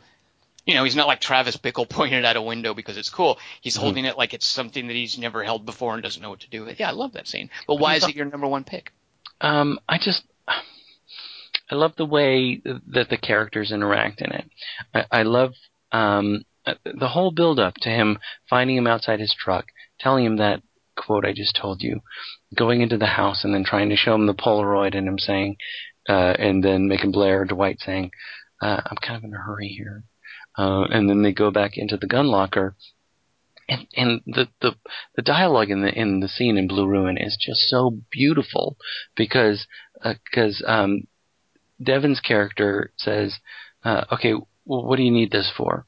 And and Macon says, Macon Blair's character says, uh, "I don't want to tell you. Well, the less I know, the better. I just want to know. Do you need it for long range?" He's asking a technical question, Right. and the, the other dude thinks he's asking, you know, something A moral specific, question a almost, moral yeah. question. and he brings out this huge musket-looking thing. He's like, "Well, this is my favorite right now." and then he brings out this Ruger with this like technical thing that goes on with it, and he's like, "No, no, I- I just need something that's cheap." And and he's just so meek. He just needs something that's cheap. He has no idea how firearms work, and and then there's that whole payoff with da da da da da da. It's the A team gun. Um, that that whole thing and how that works out, and then of course the payoff at the trunk of the car. Oh my God, I love that. I love that acquisition so much because this is a character who does not have a single idea how in the world he would do this, but he knows one person he can count on.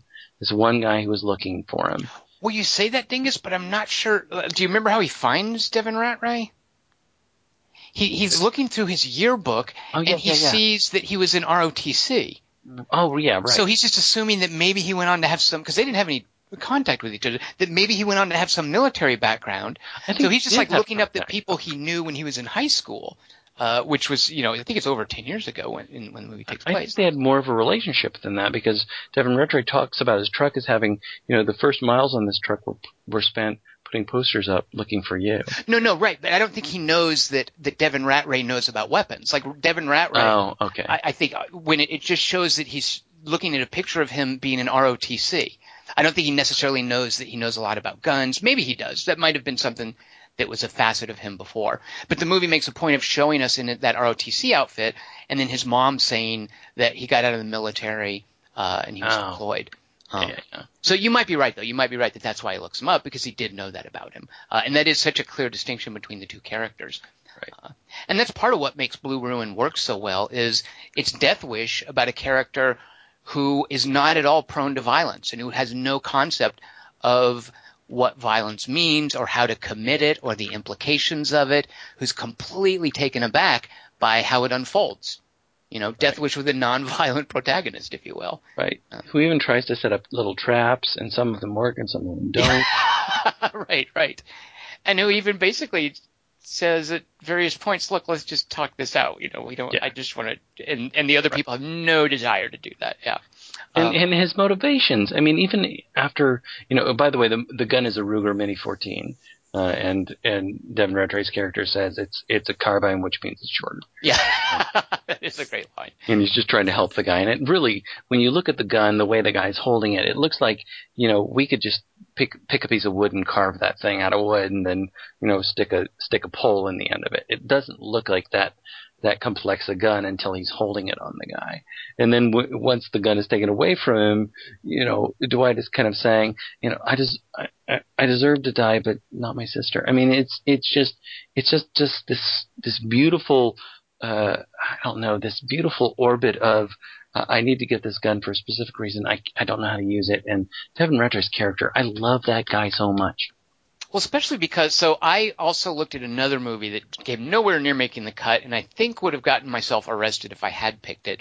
Uh, there's a 1997 movie that's terrible called The Jackal, where Richard Gere has an Irish accent, and I oh remember. my god, that's one of my three favorite terrible Irish accents. Oh, I thought you were going to say, okay, yeah, because it's terrible. It, it's the whole time. It's and Richard Gere just seems so pleased with his accent. It's Yeah. awful. Uh, and Bruce Willis is the villain. And I remembered there's a scene, and I remembered it because it was before anyone knew who Jack Black was, where he's buying some kind of a gun from Jack Black, and he kills Jack Black. I was like, oh yeah, I need to go back and watch that scene because that's a gun acquisition scene, and maybe it's awesome. And it's it's not really because it technically he already has the gun, and he gets Jack Black to just make a a turret for the gun, a mount. Yeah. It's, it's some nonsense. And then when he kills Jack Black, it's like super gory and that, but whatever. Uh, so he's not getting the gun from Jack Black. And Jack Black, furthermore, is just the atypical fat, slobby nerd who has no concept of how to talk to someone. Um, and so when he gets killed, it's okay. But what's awesome about Devin Ratray's casting is, you know, he's an overweight guy. And if you look at his role in Nebraska, he probably gets roles all the time as fat, dumb guys. Uh, he's not a fat dumb guy in Blue Ruin. He's he's compassionate. He's competent. Uh, he's not just some hero who's blindly like, yeah, let's go out and do this thing. Like he's suspicious of his friend. Like he's such this Mhm. plausible, meaningful character. Uh, and it really gets at what a great writer Jeremy Saulnier is, by the way. Definitely, definitely, Um, definitely. And watching it again this week, I I was just so happy with the fact that you insisted that I see this before seeing Green Room. Well, because Uh-huh. Macon Blair, you have to see Macon Blair and Blue Ruin to appreciate Green Ruin. Kelly Wand, you, you, yeah, you absolutely have to. He's Did- so good. He's so freaking good in it. Kelly Wand, we might have to extend your sentence because did you go see Green Room before seeing Blue Ruin? Yeah, but you told me to. I told you to see Green Room first. You just said don't don't bother with Blue Room and Green Room stomps That doesn't sound like me. I think you might be. and then you're all "Duh, duh, conversation." duh, blah blah. So in Green Room, the guy who plays uh, I don't want to ruin Green Room because it's a fairly recent movie. The guy who plays um, sort of the ringleader, like Patrick Stewart's second in command. Uh, he's got these sort of kind hangdog brown eyes, or sort of a distinguishing feature. Uh, he's kind of the nice bad guy in uh, in uh, Green Room. He's the lead character in Blue Ruin, and the actor's amazing. Like uh, and Jeremy Saulnier, who directed both Blue Ruin and Green Room, uh, knows how to make perfect use of this fella. Uh, so that's what's that's why you should see Blue Ruin first, is to really appreciate Macon Blair, and then to see him in a relatively small role. It's still memorable uh, in Green Room. Um, they're, Hmm. they're great uh, contrasts. I'll just the- live in jail. By the way, I think my my favorite line, my favorite Irish accent line of Richard Gere's from The Jackal is something like, "It should be public and brutal." Oh, that's from the ja- that's from Jackal. Wow. Okay. I think so. Wait, I could be Richard wrong. Gere? What what's that, Kelly Wand? That was a Richard Gere line. Because I always thought you were doing like Sean Bean from that that Tom Clancy movie you love or something. I didn't know No. Public and Brutal. All right. Sean is Sean is like um uh, uh I can't remember Sean. No, my my my my least favorite Irish accents are um Richard Gere uh in this movie, um uh, Tom Cruise in Far and Away. Uh how come you never say I like my hat? And um Brad Pitt from The Devil's Own. Uh but I can't think of the, the line from it. What about Warwick Davis in Leprechaun? Oh, Kelly Wand. Oh, I mean, uh, something intelligent. Uh, all right, let's see if any of the listeners are going to jail. Because, like I said, three by three cops are out in force. Oh, We have Paul I Weimer. feel safer. Uh, so yeah, Paul Weimer's confirming, by the way, everything that I told you guys last week about Interstate 60 and how you shouldn't see it. And it is the Bob Gale movie that uh, where Gary Oldman plays. He's not a leprechaun. He's like a wizard or something. I realized when I told you guys he plays a leprechaun, I was thinking of the movie where he plays a midget, where he does that dwarf thing. Uh, and it's a serious movie called what is that movie called? Thing is, you might have been there when we when we saw it at Sundance, where Gary Oldman is a midget and he disowned the movie. Shoot, what is that called? Oh, uh, footballs, uh, tiptoes. Tiptoes. Very good, Kelly Wand. Yeah. Wow. It's uh, uh, McConaughey, right? Yes, exactly. Yep. But I'm so obsessed with that movie. in Interstate 60, I don't know that he's technically a leprechaun. He's like a wizard, and I was conflating a wizard with a short guy and putting them together and making him a leprechaun. At any rate, he's in Interstate 60. It is James Marsden as the lead. Uh, don't see it. Uh, Paul Weimer is saying that uh, there's no gun acquisition in it, so it's not on this week's 3x3. In The Mummy Returns, Jonathan, played by John Hannah, who for a movie and a half has been a mostly useless coward, is handed a rifle by his sister Evie to help battle their mummy foe. Manning up, he locks. Yep, Paul Weimer. Let's see. I'm putting you down for 20 hours of community service. handed a rifle. Now compare that to where I have someone grab it from a belt. That's Blue. why Kelly Wand, you're in for 10 days. He's only got 20 hours.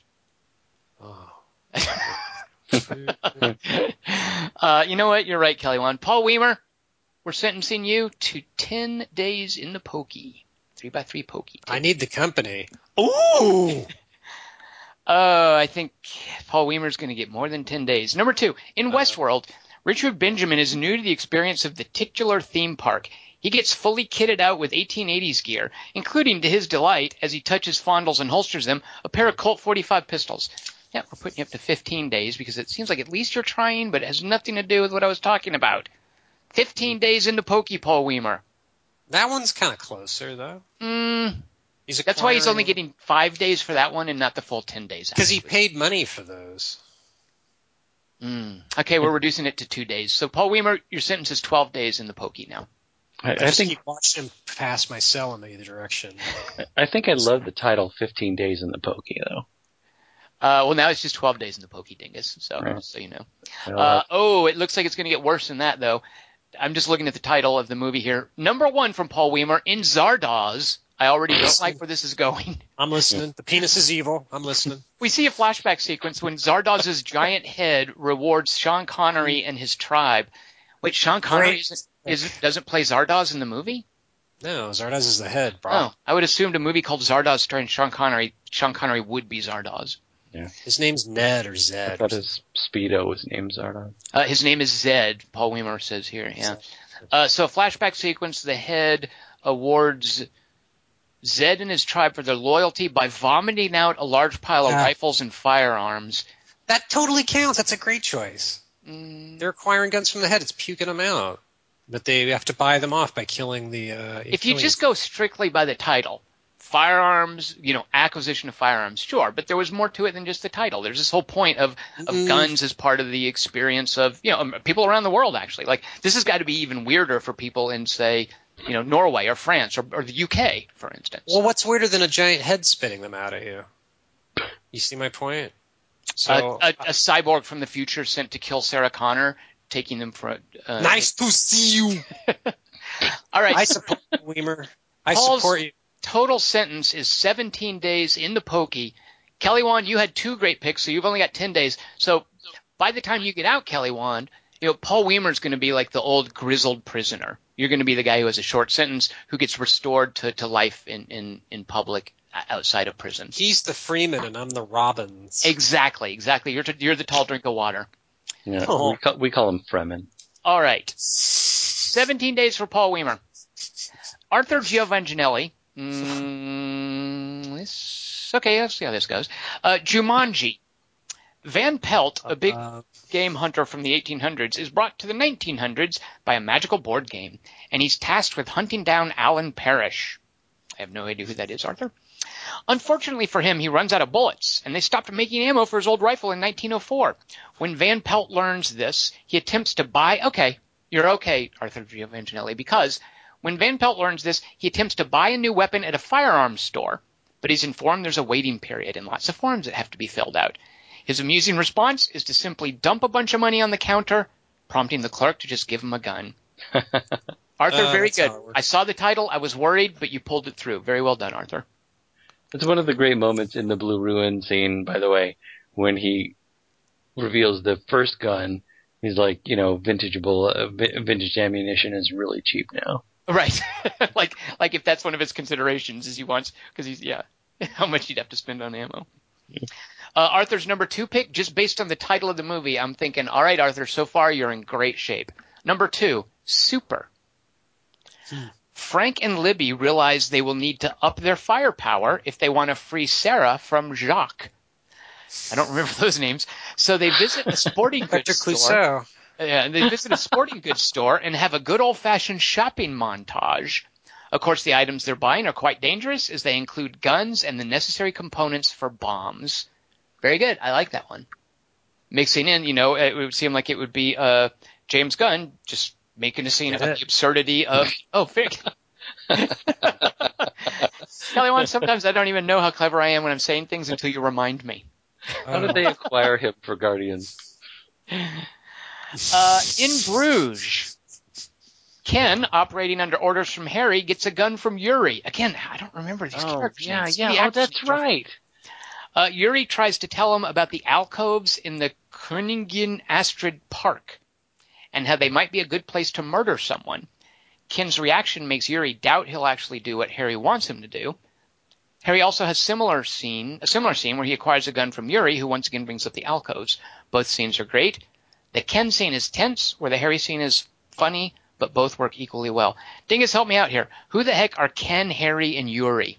Plug some actors' names in for me. Well, Yuri, I can't plug a name in. He's the dude who's running the gun shop. Um, There's a Harry, gun shop in Brussels? yeah, no, it's in Bruges. Belgium. Which is- sorry, which is in Belgium. different city. Yeah, sorry. Uh, Harry, Wait, you, I, can, you can buy guns in, in Belgium? I wouldn't have guessed. I- well, there's a shop there. I think Harry is Ralph Fiennes' character, isn't it? oh, that sounds Belgium's right. a I can hear dude. I can hear him telling him he has C kids. Like Yeah, Harry, right. your kids are C's. Yeah. And I, and I guess I don't know. so Ken has got to be Brendan Gleeson. yeah, Yeah. I think so.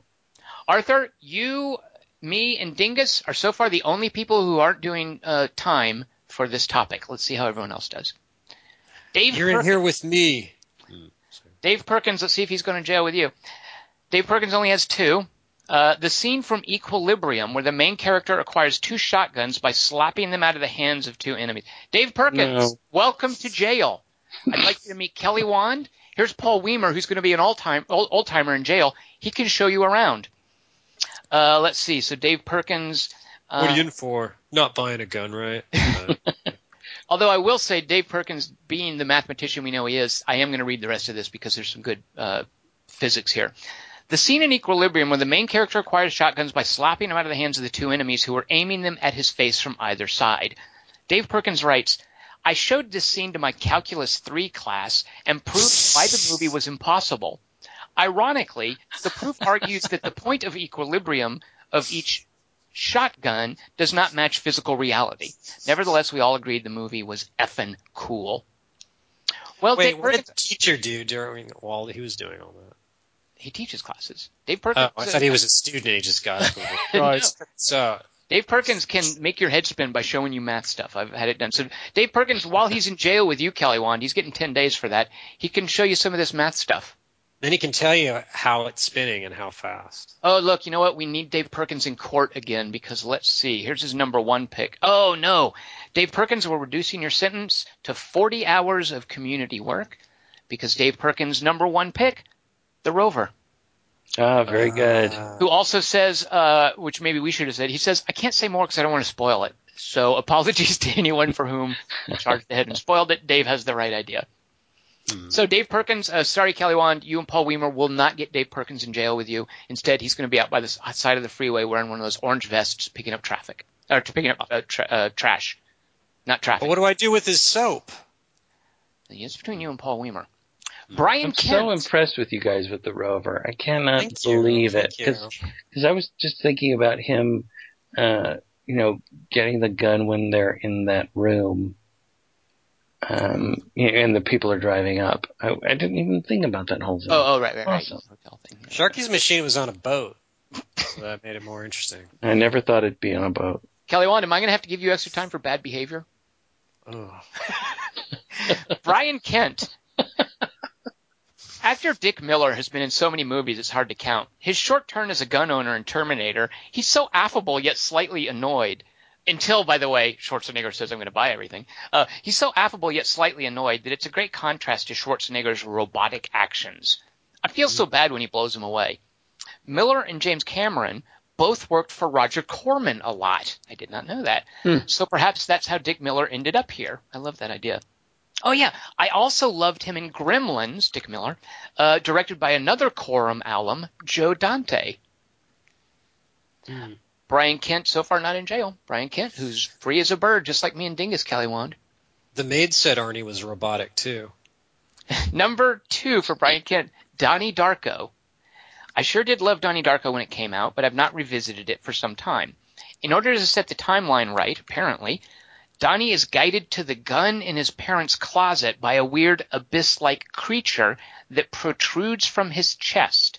It took me three or four viewings to understand what was happening in this scene, and maybe I still don't, which I admired at the time as a kind of puzzle, but in retrospect was probably just obscure for obscurity's sake.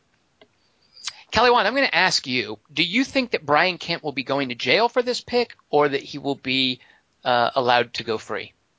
I think you'll take pity on me and bring him in. Nope, because that's a great pick. This idea of a gun being in someone's Oh. closet, I like that. You know, guns being kept in the house. There's a movie. I'm sure no one's going to pick this. I mentioned it during our cheerleader uniforms three by three. There's a movie called Home Sweet Home. It's a home invasion movie where a woman puts on a cheerleader for some friskiness with her husband, and then a home invader terrorizes them. But near the end of the movie, they keep a gun in the house. So she goes downstairs to get the gun. She's in her cheerleader outfit and everything to shoot the home invader. But the gun has a freaking lock on it.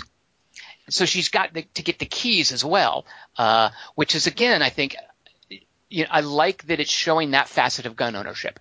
That guns are kept in houses in ways that uh, might be inconceivable if you've got a, you know, home invader breathing down your neck, but it's part of responsible gun ownership, right? Um, so Wait, this movie's ordinary people? Is it the- no, this is a Home Sweet Home.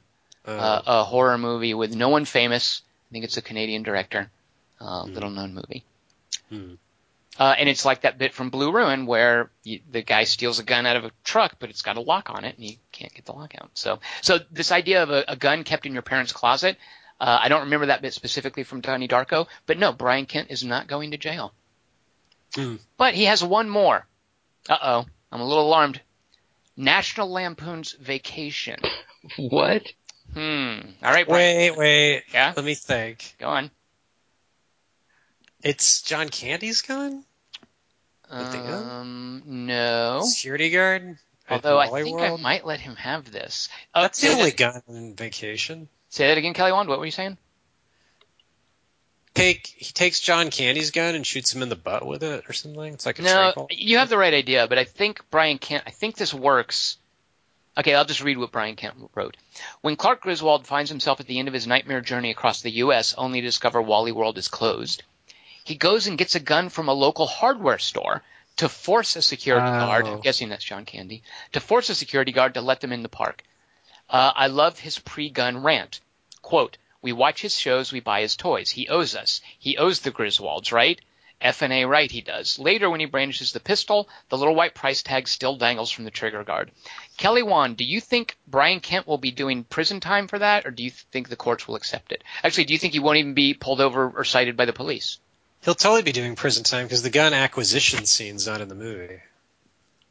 Mm, it says he goes and gets a gun from the hardware store. Not and on a- screen. and then it has a price tag dangling from it. So I, I think, uh, no, he's not run afoul of the law because it's about Ugh. this idea that you go to a hardware store, you get a gun, it's broken. got a, it's got a price tag on it. Like a gun is that easy to get. So no, it, I, I think Brian Kent has the right idea. You have to show him buying the gun. The way in Sharky's machine it shows him taking it out of the belt. Look, I'm sorry. I know it's lonely in jail with only Paul Weimer to keep you company because he's probably talking about Roman history or something. That's Paul Weimer. I understand you want company.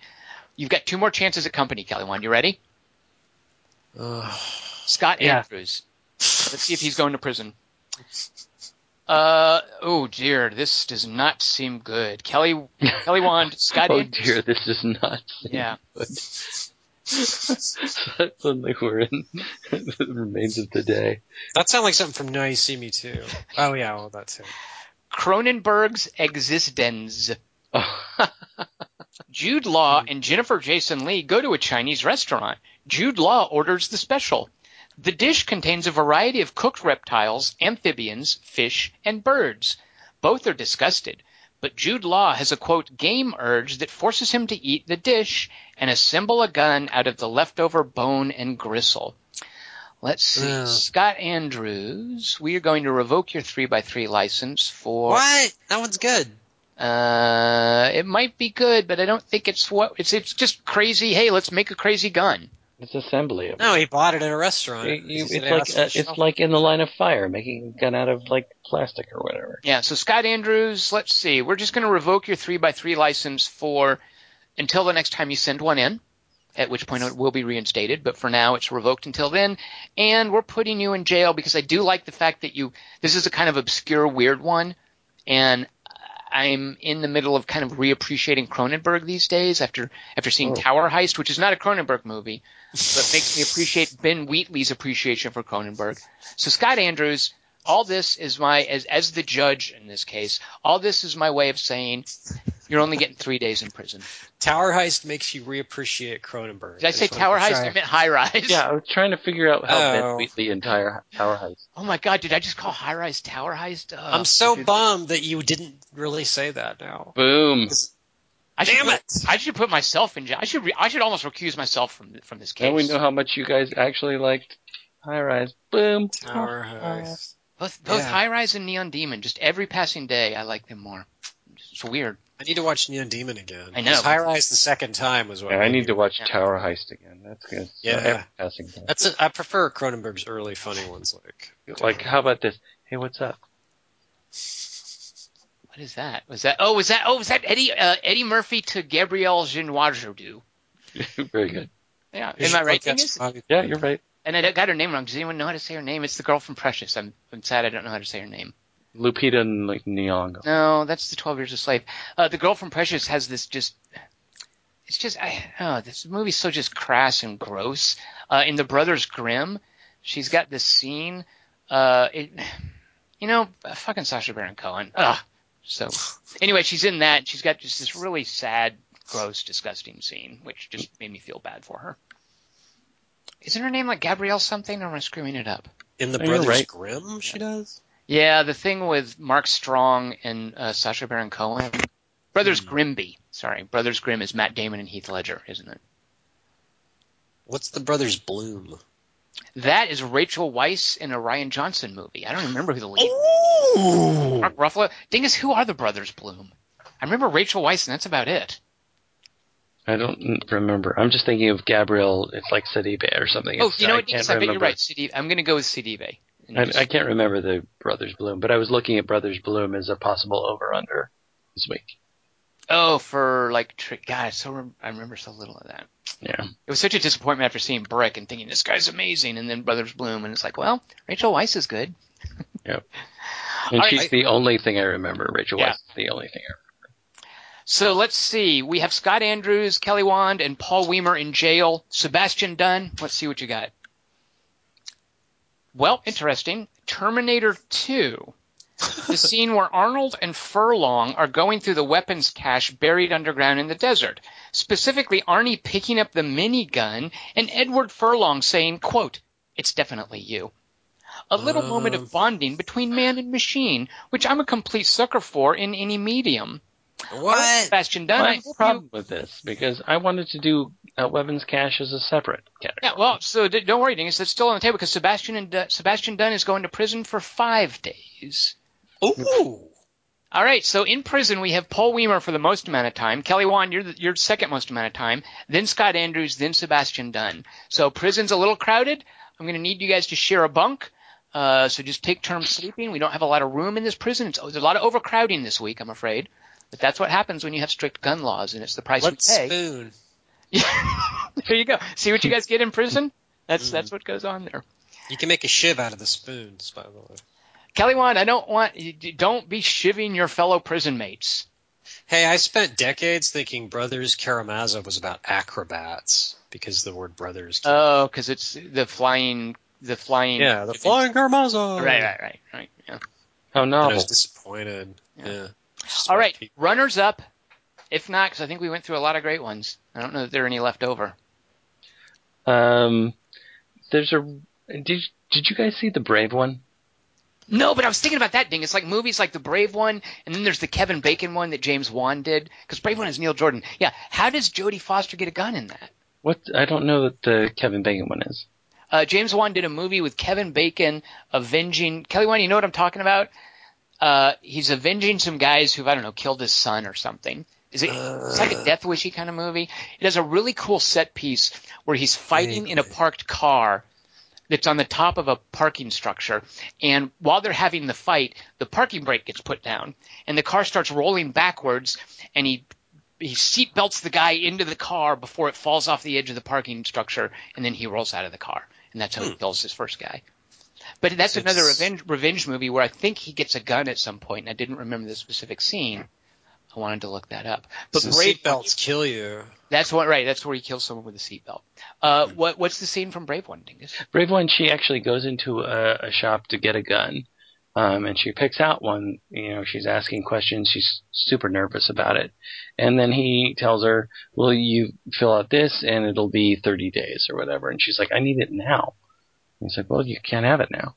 And there's an there's another dude in the back part of the shop or near the door who's listening to all this happen. And uh, before she leaves in disgust, he slips out the door Mm. and basically he says, uh, I can get you the gun right now. And he takes her down this back alley and down this back staircase and he shows her the gun.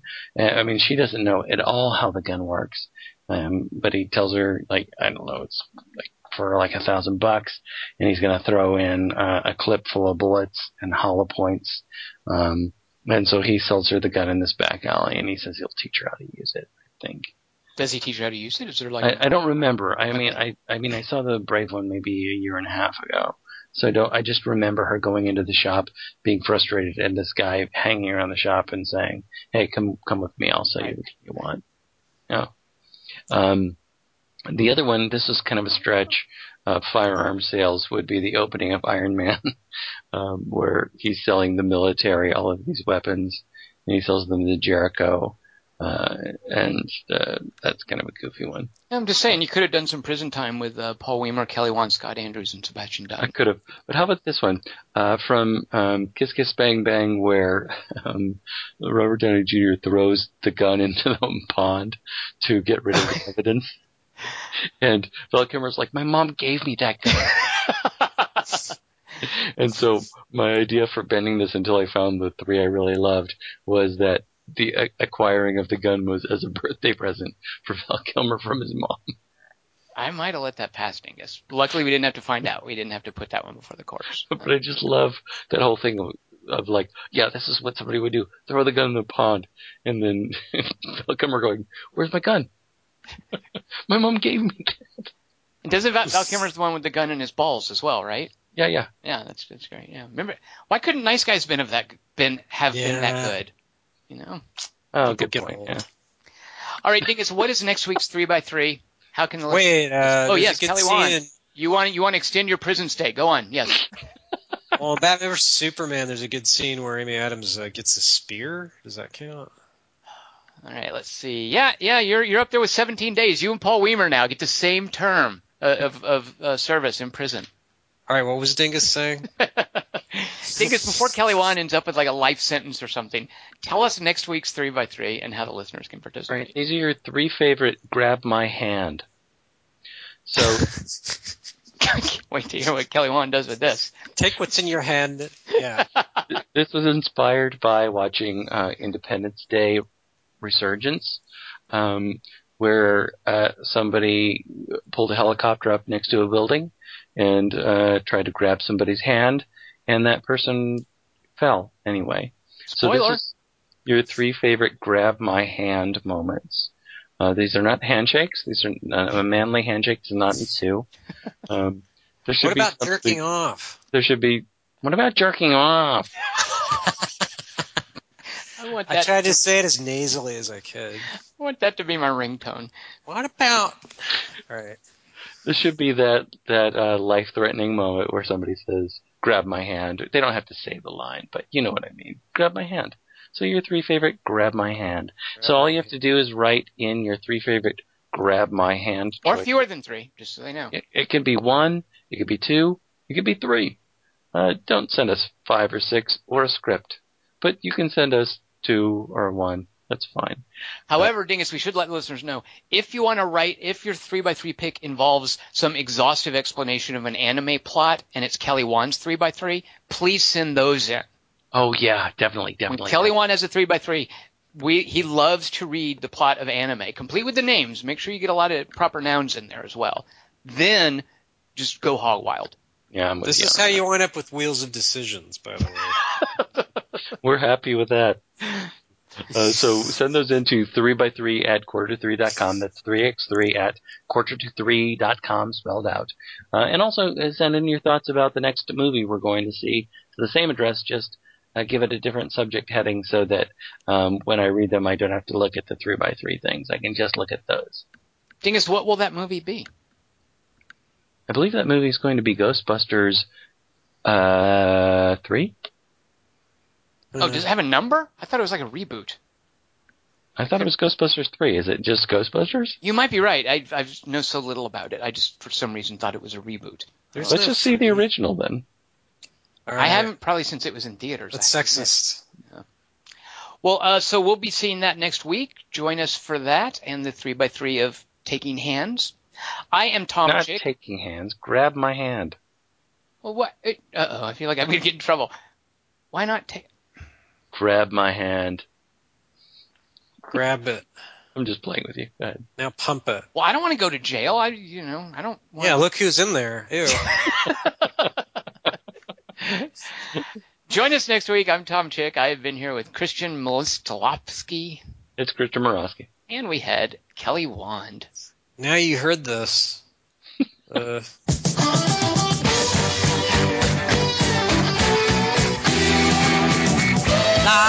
La la la la la